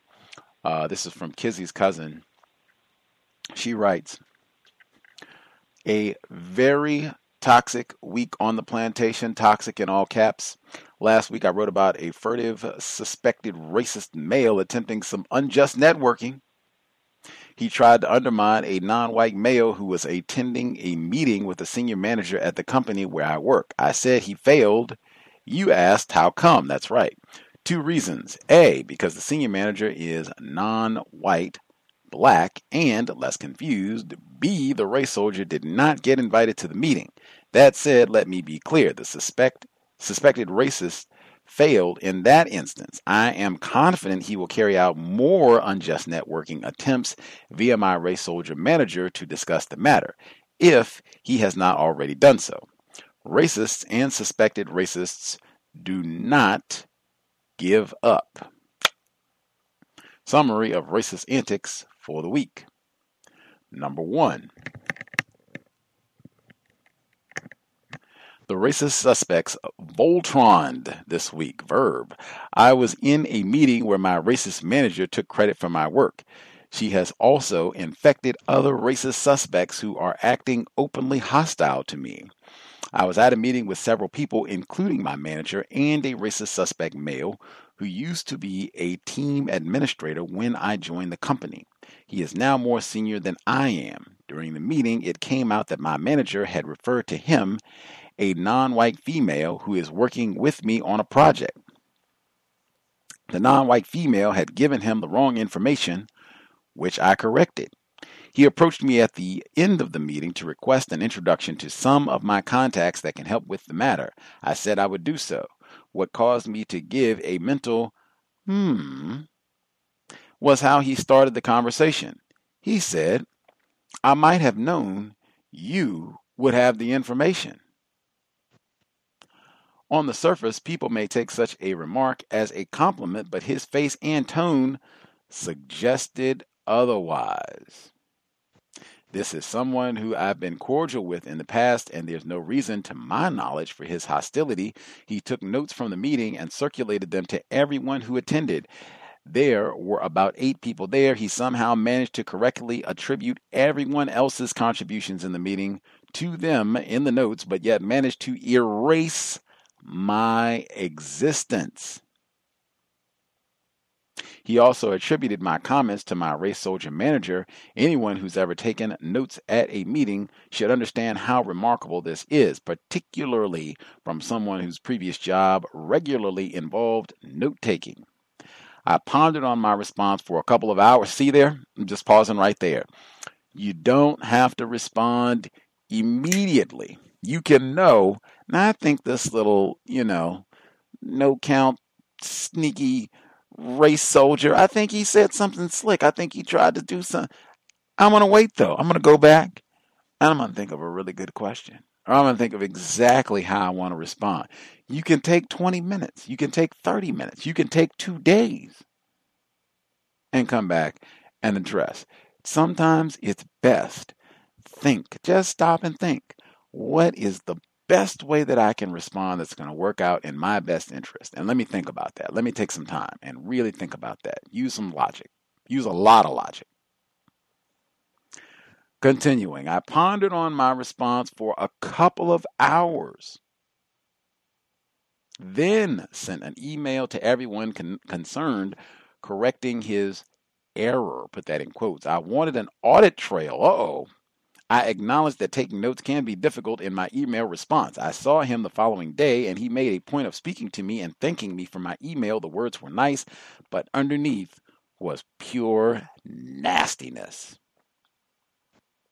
His racist antics continued. I had sent an email introducing him to my contact as he requested. To my surprise, he then sent an invitation for the three of us to meet. He then sent me an email outlining that he wanted to ensure my contact's company was involved in the project I lead. I responded by asking him why he sent the invitation and clarified that the company is already involved. He sent a meeting cancellation in 0.2 seconds. I've not heard from him anymore. Second report I had to stand my ground three times this week. Wow, what a challenging November. Meetings were put in my calendar that clashed with other appointments. The perpetrators were one racist suspect and two non white confused anti black females, yikes, who are being directly directed by my racist suspect manager. I emailed them each time, letting them know that I would not be attending as I had existing appointments in my diary and copied in my manager. The meetings involved other people. Somehow, they managed to find a time that worked for everyone else. The majority were suspected racists, but not me. These were deliberate acts of terrorism to undermine me. I stood my ground. All three meetings were rescheduled to times that were convenient to all. Love it, love it, love it, because I think this happens so consistent. This goes back to what I said about time theft, uh, where your time will just be ignored. It'll just be assumed. Oh, this nigger will be here when we say so. Niggers, the meeting's at three, nigger. Meetings at four, nigger. Be here. And it's now thought, well, wait a minute, this nigger might have some other duties, responsibilities. Oh, wait, I guess we should pay her the same courtesy we did everyone else to ask in a timely manner in advance what is a free moment on your calendar and schedule appropriately. I guess we should have done that with the Negro too. Number three, finally, someone wrote in last week about racist acts using non white people to undermine them in the workplace. One method I used to counteract this in the, wor- in the past was to strategically assign tasks on the project. I ensured the non white female supporting me on a project would report directly to my manager on her work. I knew from her behavior and things she said that she did not want to report to me anti blackness. I had assessed that non white female was inexperienced, also a deliberate part of the racist strategy. They brought her in to cause conflict. When my manager tried to play us off against each other, I arranged a three way meeting to ensure everyone was on the same page. My manager was incompetent, so in the end, it was the blind leading the blind. It exposed what needed to be exposed and took some of the pressure off me. Now, that the non white female victim, she's confused. Anti black, you're in a project lead position and you have her doing assignments and reporting directly to the white person. That I can see, hey, at least this way it eliminates an opportunity if I have any critiques of her assignments or any problems. It's not me you're reporting to the white person who can let you know if anything is wrong, you miss something, we short circuit all of that. And if it's, well, if I do it this way, she's going to rat on me, she's probably going to do that anyway. Not going to be any secrets in the workplace. This way, we can fast forward that. You can go ahead and snitch to her directly, and then we can all sit down and have a meeting, which is probably going to have to happen anyway. Fast forward all that. I do think that's a quality, uh, quality attempt, method, means uh, of trying to neutralize anti-blackness because it's probably going to be more of this, these types of scenarios uh, where a non-white person can be a black person who is confused about racism, uh, and white people have the ability to just introduce them into situations in ways to create conflict where we can squabble and fight with each other and totally lose sight of the fact that hey, it's a white person who pays all of us. It's a white person who put this person here in the first place that now we're all squabbling with. Let's keep track of that. Much obliged, Kizzy's cousin. Give out the number again. It is 605 313 5164. The code 564943 pound. Press star 6 1 if you would like to participate. Uh, folks that we have missed totally, if you have a hand up, suggestions or comments on what's been shared, Line should be open. Proceed. Yeah, be heard. Greetings, caller in Florida. Yes, sir. Thank you very much, sir. Greetings to Gus, the host, the listeners and callers. I have uh, quite a bit of reports I like to make. Uh, first, I wanted to start out with I know uh, the Jim Jones and the Guyana uh, situation was mentioned, I think, last week, and there was actually a metaphor that a black female used with that, and these first two uh, refers to the the Popeyes chicken sandwich craze, um, and she was it was me and two of the black females in there, and she mentioned that, hey, you know, it's really it's nobody but us going to get these sandwiches. But I'm like, I'm thinking in my mind, it's, it's all kind of people I've seen get the sandwiches. But anyways, uh, and she went on to compare it like, don't drink the Kool Aid, and you know what happened with Jim Jones. So I was like, that's an interesting metaphor. And then I had this walk down in the department. And the second one was far more egregious and racist.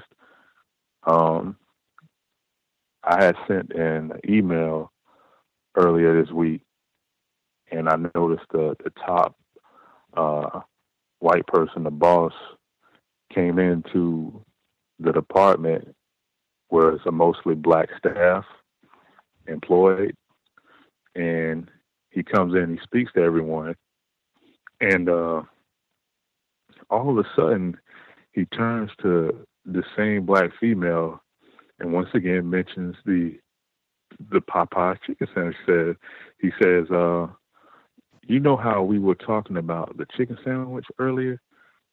Now this was very slick because he wanted to make it seem like I didn't bring it up. We were already talking about it, like y'all brought it up. I'm like, this is some, this is the topic you bring up. When I just sent that email early on this week, and I know he found out about it. And he said, yeah, you know, I did try it, and then he, he said, uh, you know, the pickles are really thick and this and that, and and it, to make it worse, he brought up another black person from another uh, part of the work site, like that works in another building, but he brought up the other black person he was talking to about that with. So I guess that's you just talk to the black staff about, you know, chicken sandwiches, I guess. So I, I didn't even look at them. Like I just uh, focused on the monitor and uh, continued to do the work I've been assigned or whatever. So my third one is I was walking through the traffic department, right? And language was used in a crafty, wicked manner. Racist, of course, because this is a white woman who just moved into a new house or whatever. And I guess she was having problems with insects. So I guess it's a certain species of roach called the Asian roach, Asian.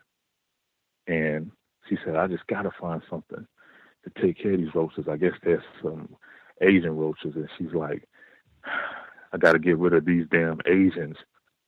Um, so she walked away from her desk, but it sounded like she was talking about people because I've known her in the past to talk about people who classify as Asians and these uh, stereotypes about um, how they are inefficient with driving and they're not skillful drivers and racial racist stereotypes. So that was another one. Um, my fourth one is there was a, a metaphor also used where another white woman from the clique did not. These are two clique members. That last one, and this is another clique member. Uh, she comes in and says to the black female, says, "Oh, you know, uh, I can't really talk right now," because the black female was trying to ask us something. Oh, I can't really talk right now. You know, we just we had to go to the dean's office again. So you know, I can't really say nothing right now. Oh, come back and tell me what happened. No, no, I can't talk. I can't. I can't talk right now. We had to go to the dean's office. A school metaphor, right? So you know, I wonder what she meant by that. So, um, my fifth one is um, these these two are, I guess, I categorize anti-blackness. Uh, there's a black female that I do speak to on occasion. Uh, she can be very courteous, but see, this is like what it means to be a black person, in my opinion, because I was eating a salad, right, and I had my water container, 64 ounces of water, right. So, you know, uh, she wants to look at something on uh, television in the break room. And I say, oh, you know, you can go ahead and change the channel. You know, I'm just looking at my phone or whatever, eating my salad. So she says, okay, you already know what I'm turning to. So I started laughing or whatever.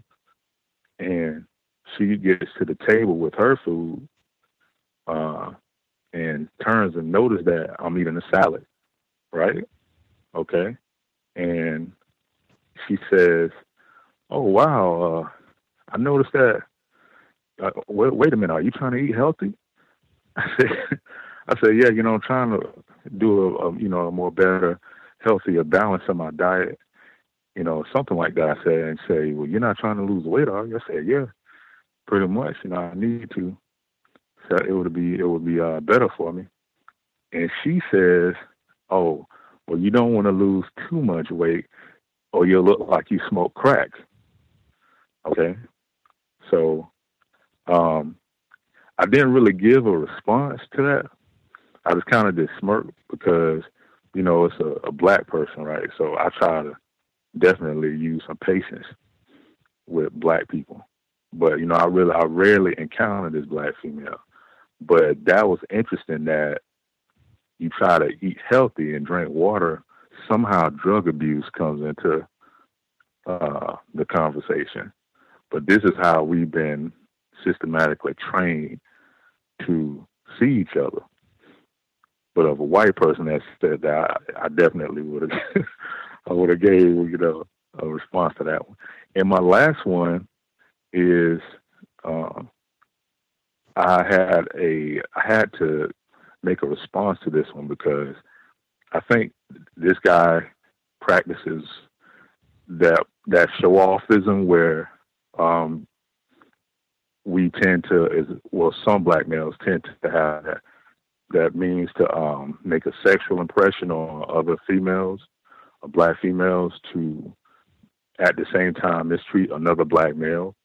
And this person has been doing this for a long time. So he's in there talking to the other two black females and addressing them in a pleasant manner, but looks over looks over at me because you know I'm just doing the work or whatever. And first he says, "What's up, boy?" Now this is person almost 60 years old now. Okay, so I didn't say nothing.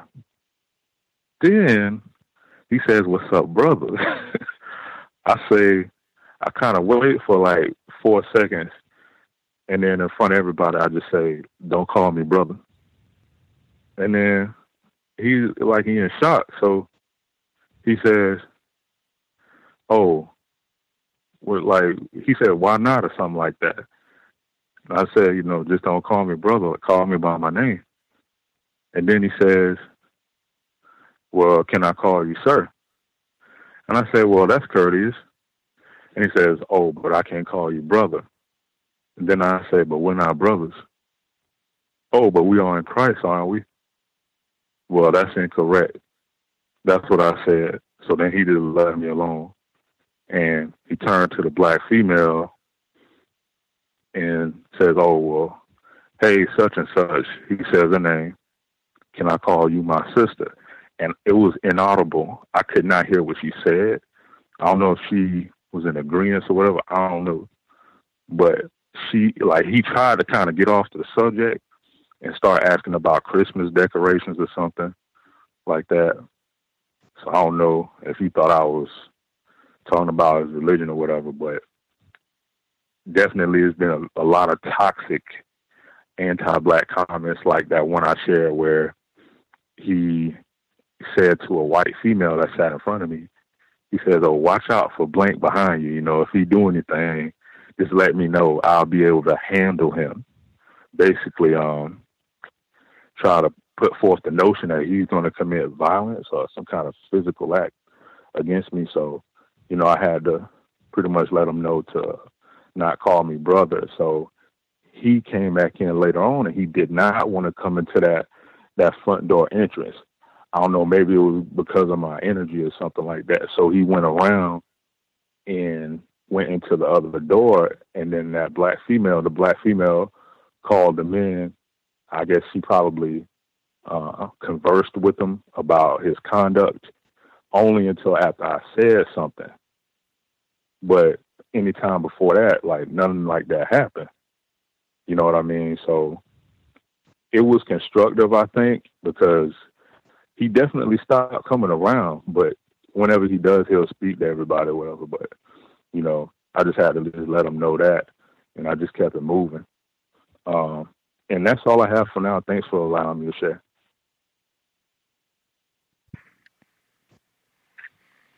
Black brothers, like brother hell. Context of white supremacy. Black brothers, black sisters. Uh, man, anti-blackness in the workplace.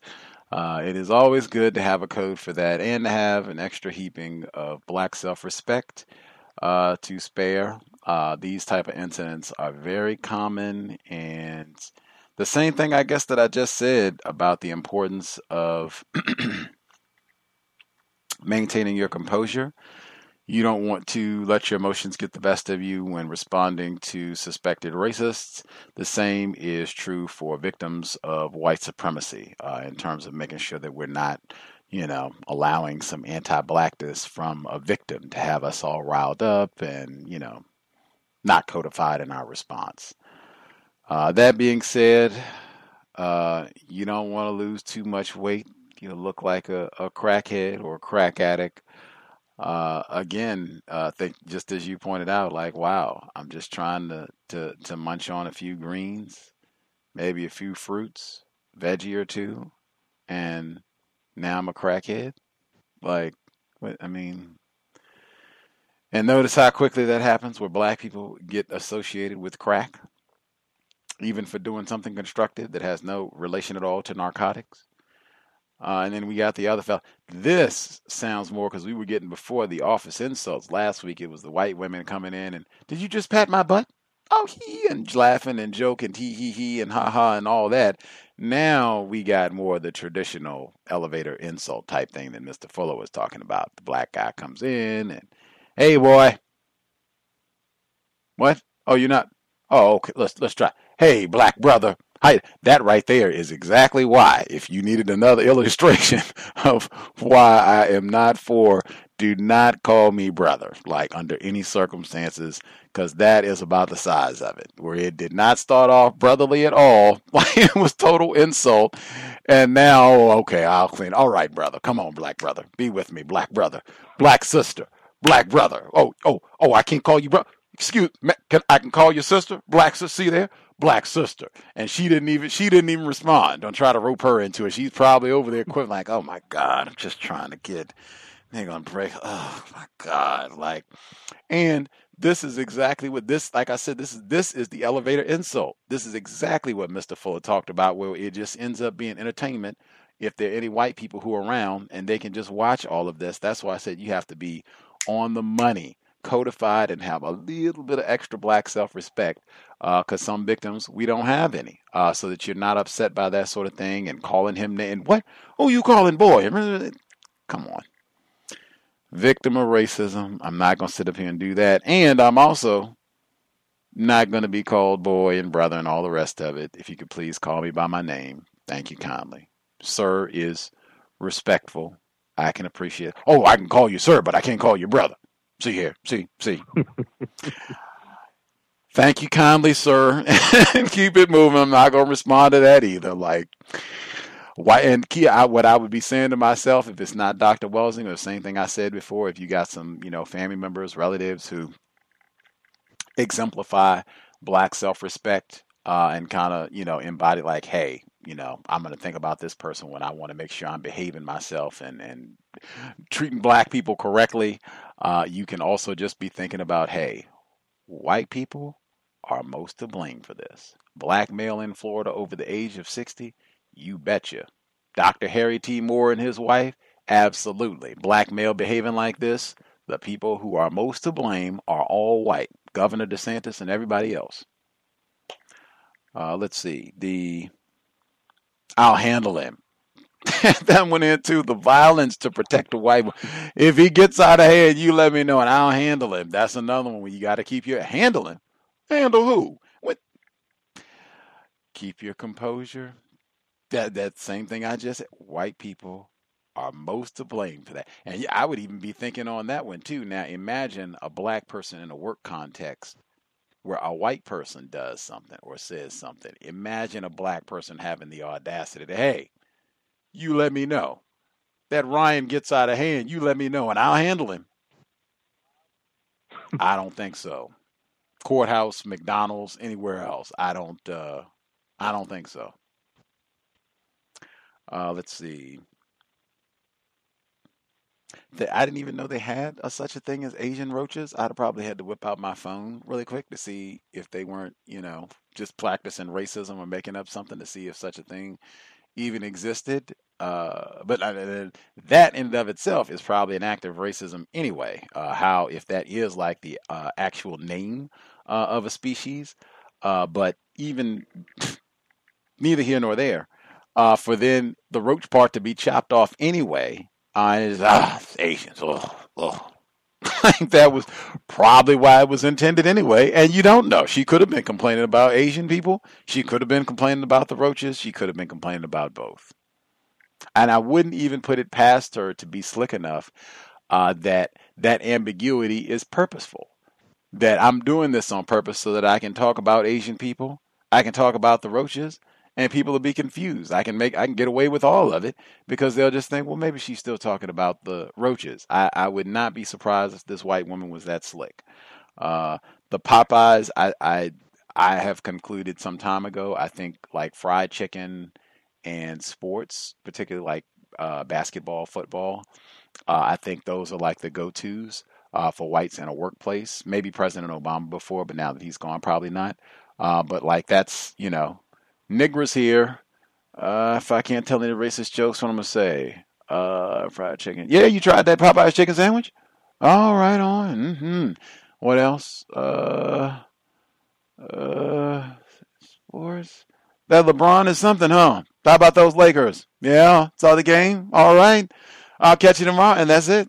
Sports, fried chicken. Sports, fried. Shane, what happened to Coach Tyler? Didn't it? Taggart, my fault. At Florida State. Shane, what happened to him? It didn't. Mm, yeah. Well, all right. Got a chicken sandwich last night. Just thought of you.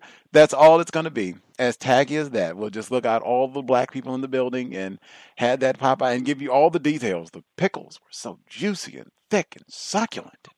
Oh, yeah. Mm-mm-mm. What did you think of it? I'm vegan, man. Didn't you see me here eating my salad? I don't. Come on.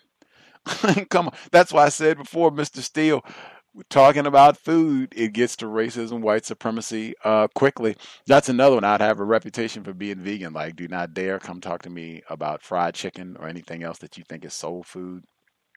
Watermelon, either collard greens, like none of that. Do not come and talk to me about any of that. Sports, uh, even here uh, in Seattle, I wouldn't care if I was the most like addicted uh, NFL fan ever. I would never have a conversation about the Seahawks, what they're doing, what their season is like. That's the same stance I had uh, years that they went to the Super Bowl uh, and what have you. I'm not going to be sitting around, oh, yeah, let's chat it up about good old Russell Wilson and the Seahawks and maybe they'll get back. Come on. That is, if you're not going to come and talk to me about constructive information, constructive things, we don't need to sit around and waste time uh, and act like we're friends bonding over fried chicken or the pigskin. Much obliged, uh, caller in Florida. Anti blackness, rampant. Black brothers like brother hell. Let's see. The number again 605 313 5164. Decode 564 943 pound. Press star 6 1 if you would like to participate. Uh, other folks who dialed in, if you have comments, questions, suggestions you would like to add, feel free.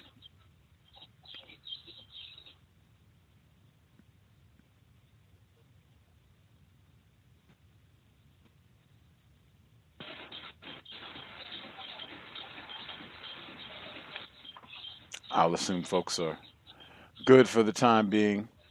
No spectating. Uh, if we have any suggestions for uh, the smiling uh, situation, uh, any suggestions for uh, what folks would what folks would do there, uh, and even if any folks have suggestions, the incident Black African where he was talking about where it kind of went down. The white guy said, "You threw me under the bus." A lot of metaphors. You threw me under the bus uh, and then he said, Did you see it? And he was a little reluctant uh, to say because he didn't want to be a witness. Uh, folks have any thoughts about that as well? Uh, the Jim Jones metaphors, I did forget for the caller uh, in Florida, uh, not drinking the Kool Aid. Important, different context, certainly, but that is even just that we just talked about that uh, a few days back for then that to be uh, brought up again. Like, wow, important, uh, important. Anywho, uh, if other folks uh, have any other suggestions, comments they want to make sure that they get in, uh, we should be here tomorrow for the compensatory call in, 9 p.m. Eastern, 6 p.m. Pacific. We should also be here on Monday. White woman Laura Wexler. She wrote the book "A Fire in Fire in the Canebrake."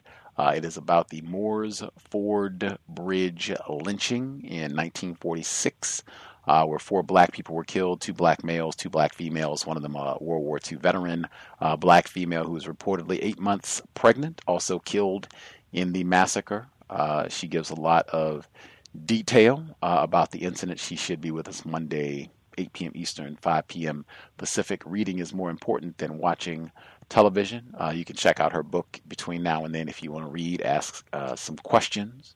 Uh, always great to practice questioning whites, uh, but that's Monday.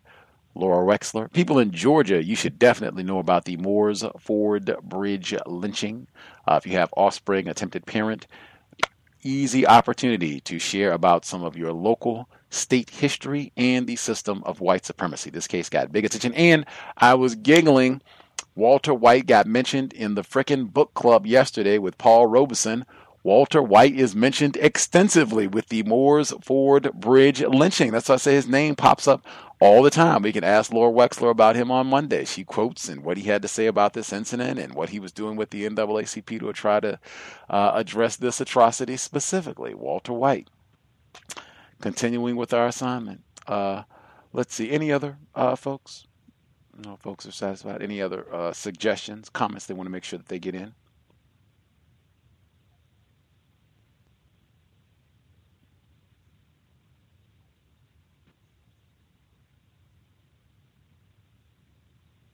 assume folks are good. I'll check in, give folks maybe another five to be certain if everybody got their comments, questions in. Did I hear someone? Were they just ruffling in the background?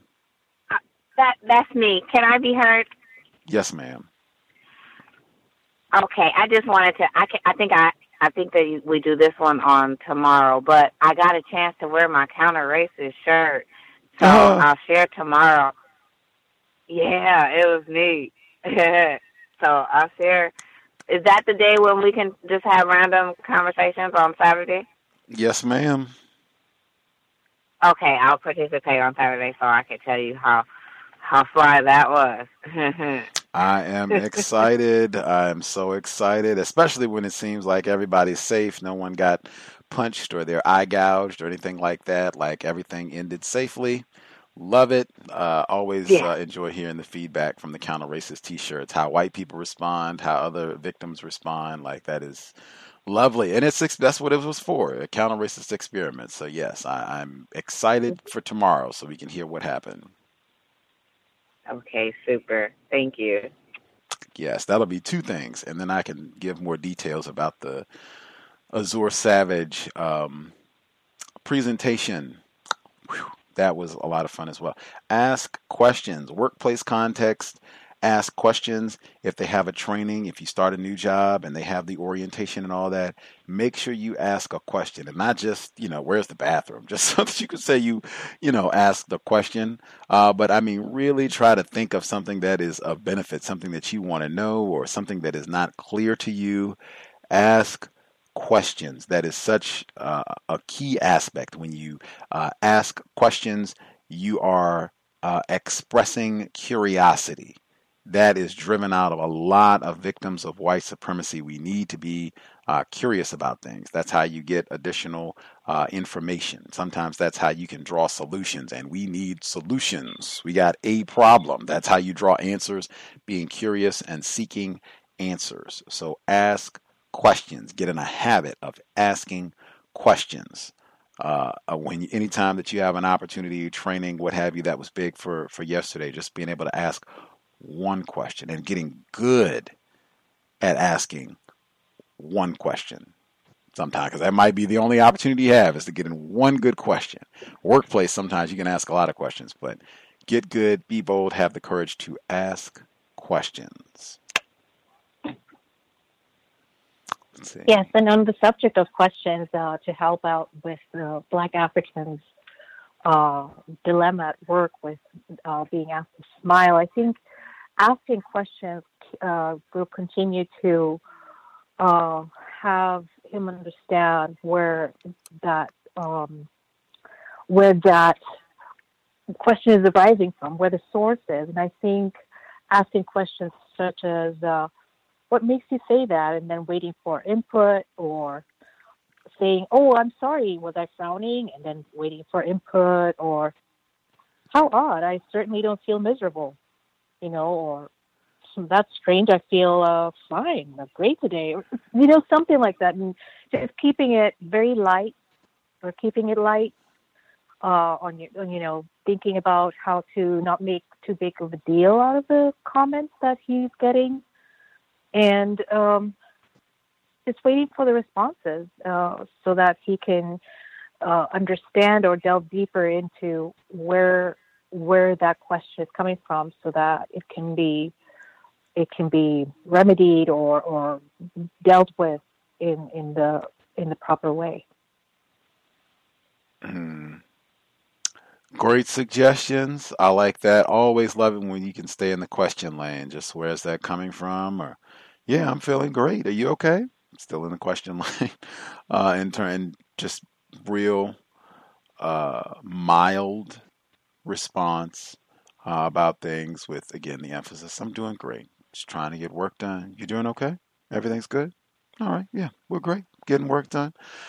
Great day. Trying to make a little money. Hopefully, a lot of money and just rolling on about it. Uh, let's see if other folks have any other suggestions for any of the different scenarios that were presented. Uh, if you have your own situation uh, that you want to make sure uh, you share, if you have any thoughts on how to, to make sure we neutralize anti blackness in the uh, best way possible uh, in the workplace. Always think it's grand to just come out and be direct uh, about how you want to be called or addressed, or something is is done or said that is incorrect. To just point that out calmly, cut it at the knees. Walter Beach, as he said, best way uh, to try to neutralize those situations. Sometimes, uh, let's see. I think we nabbed the emails. Uh, folks have about another two minutes if you have any final thoughts uh, you would like to share. Uh, if not, we will get ready for the compensatory call in tomorrow. Uh, and Laura Wexler on Monday. I've been reading her book uh, quite a bit. Even, that was what I did. Like we ran over, did the book event last night, Azure Savage. That ended, and got in a little reading uh, before called it uh, an evening yesterday. It was packed. Wow, what a Thursday! But uh, that is uh, the counter racist grind. Uh, race soldiers do not take breaks, so try to be uh, consistent in our efforts to solve this problem as well. Uh, unless anybody else has another question, thought, strategy they would like to share.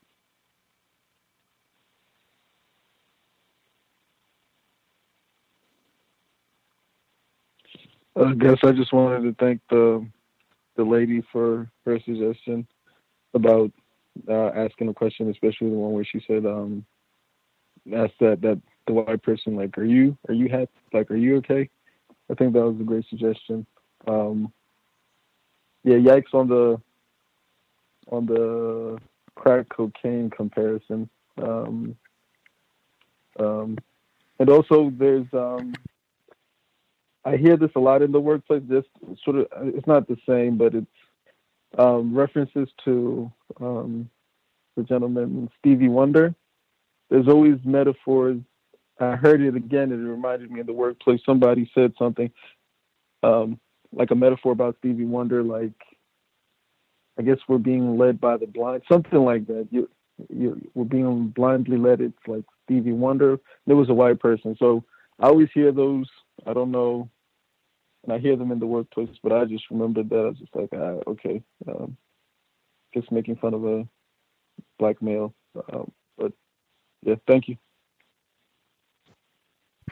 That Stevie Wonder metaphor, we had talked about that before, how we couldn't even think of like if you take if you just wanted to use that metaphor of you know you all the blind leading the blind you know stevie wonder if you were okay we're not going to use stevie wonder we're not going to use Ray Charles. Who would we use? We had silence for about 60 seconds. And then, all right, and we're not going to use any black person. Who would be the white person that we're going to use in this joke?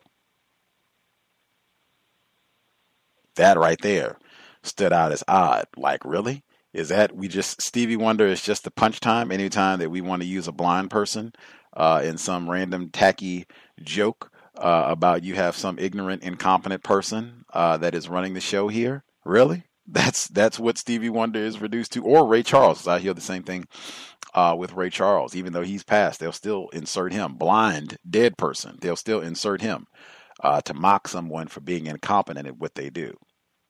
Just paying attention to metaphors. Uh, lots of them in the workplace. Uh, any any other folks? Everybody good? I have a question really quickly, Gus, just for one second. And uh, that is on the upcoming uh, remembrance of the Jonestown massacre on November 18th. And uh, someone did um, say something about drinking the Kool Aid, and I think it was a caller from Florida. And I would really appreciate if we could speak on the Jonestown Massacre and Jim Jones and all the Black uh, Fellowship uh, people in his uh, cult or group or sect. I don't know how you would call it. Cult, probably. Cult. Um, yeah, it would be cult, correct. Yes, and so I would really appreciate if we could touch on that, um, perhaps sometime soon. Uh, I see a lot of Jonestown um, ref- references being uh, coming up on my feed, and also just everywhere. I just I just keep seeing it in the news, on KOW, things like that. So I just wanted to ask if uh, we could touch on that sometime. We were just speaking about that on the compensatory call in this past uh, weekend. That's why I said the call in. I think he mentioned it as well. Uh, that like it stood out like, oh wow, the people mentioned it there, and I wasn't even aware directly that this was the anniversary coming up in a very few days. But time is is right and uh, exact. Um, I think we had said last week we were looking at books because I already had one book that was recommended, and I was like, oh, and I, it was written by a black person too, unless I'm mistaken. I was like, oh, we should try to get her on the program.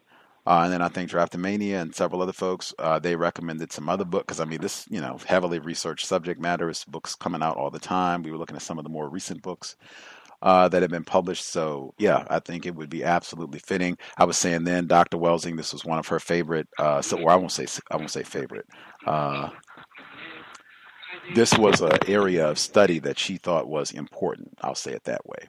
Uh, and so I think she definitely would want. I know we talked about it with her uh, in the archives directly on this program, and even beyond uh, this platform, she talked about it when she had other engagements as well. So I know she would uh, want uh, serious counter racist scientists to study this event uh, and how it relates to white supremacy racism. So, yes, that's absolutely, we should devote a little time. And we will be here on the 18th with Laura Wexler uh, on Monday. But Jonestown, yes, more time. More time to come because I think a lot of folks don't have enough information about why this event is so important to whites. Why why someone like Dr. Welsing would say, "Wow, this is an important event that we should study. Which books were mentioned to? Maybe I could uh, find a way to get to those books. Do you have any of the titles on the Jonestown Massacre and whom you would recommend? I would really like to read a book that was written by a Black observer or one of the people who was um, just from the Black perspective of the Jonestown uh, experienced and uh, things like that. Do you have anyone that I could look up and, and check out and read to just prepare?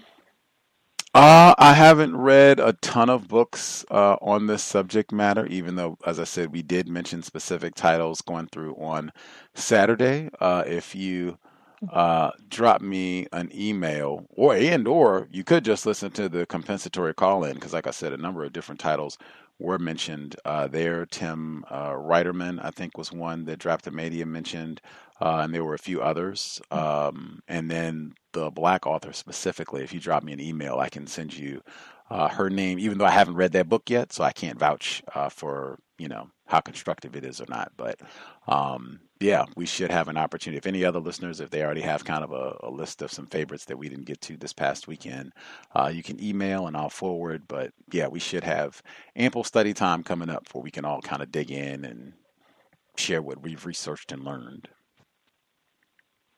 Excellent. Thank you. I appreciate that. Absolutely. Gus, can I be heard? Yes, ma'am. Uh, Gus, um, in regards to uh, Jim Jones, um, because we was doing the uh, book study yesterday, and you were talking about the COINTELPRO. So as we were doing that, I um, started doing some further research in regards to um, Jim Jones' uh, connection uh, with the uh, CIA. So I went to um, the young lady. She can also go to the uh, CIA.gov, research um, uh, Jim Jones, and there's a bunch of um, you know uh, unclass- declassified documentation on uh, Jim Jones. They have um, newspaper articles and different uh, documentation that's de- declassified in the CIA files. If you go to the website, and that's all I wanted to share. Much obliged, Drapetomania. She was with us for the discussion uh, this past weekend, uh, compensatory call in.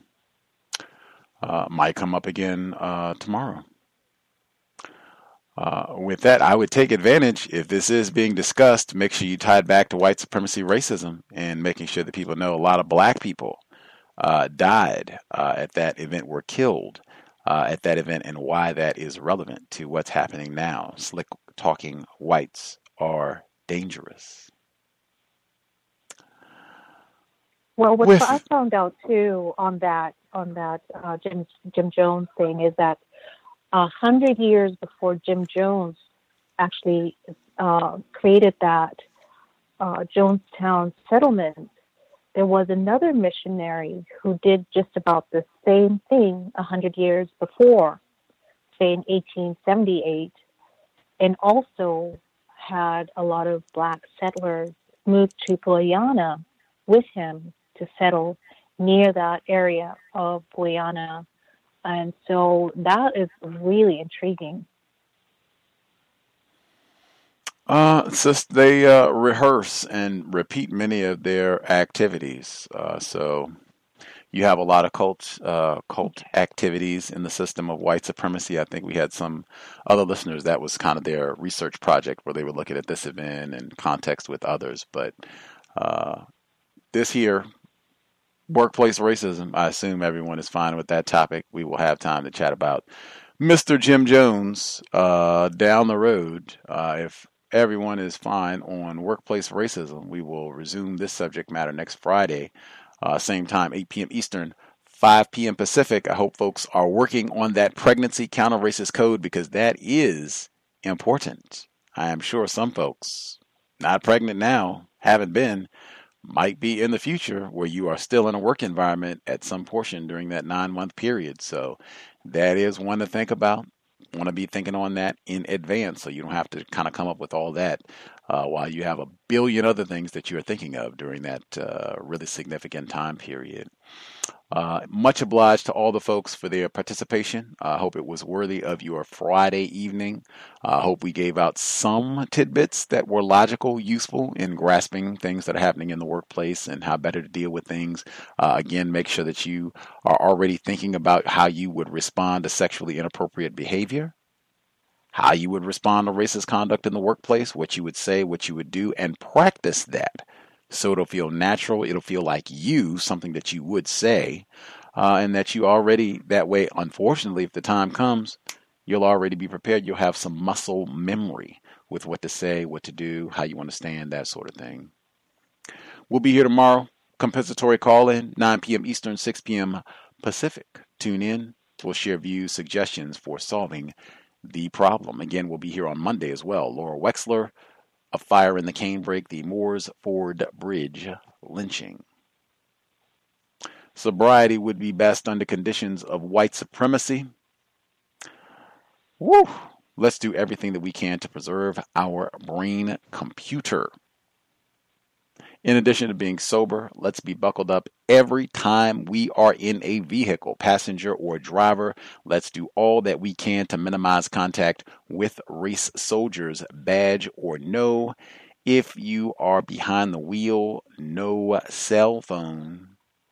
Do even just the little things that we can to try to stay as safe as we can and far away from the Amber Geigers, Daniel Holtzclaws of the known universe. That said, Creator, we ask that you help us remain patient with other black people, victims of white supremacy, even when they call us black brother. We ask that you help us remain patient with ourselves. Remind us to demonstrate the highest levels of black self respect at all times, in all places, each and every time we are in contact with another black person. It has been time. Replace white supremacy with justice immediately. Cal signing out. Thanks all for tuning in. Nigga, you so brainwashed. I'm a victim, brother. problem? You're a victim. Yeah. I'm a victim of 400 years of conditioning. Shut up. The man has programmed my conditioning. Mm-hmm. Even my conditioning has been conditioned. Step into the world of power, loyalty, and luck. I'm gonna make him an offer he can't refuse. With family, cannolis, and spins mean everything. Now, you wanna get mixed up in the family business. Introducing The Godfather at ChumbaCasino.com. Test your luck in the shadowy world of The Godfather slot. Someday, I will call upon you to do a service for me. Play The Godfather now at ChumbaCasino.com. Welcome to the family. VGW Group. No purchase necessary. Void where prohibited by law. See terms and conditions. 18 plus.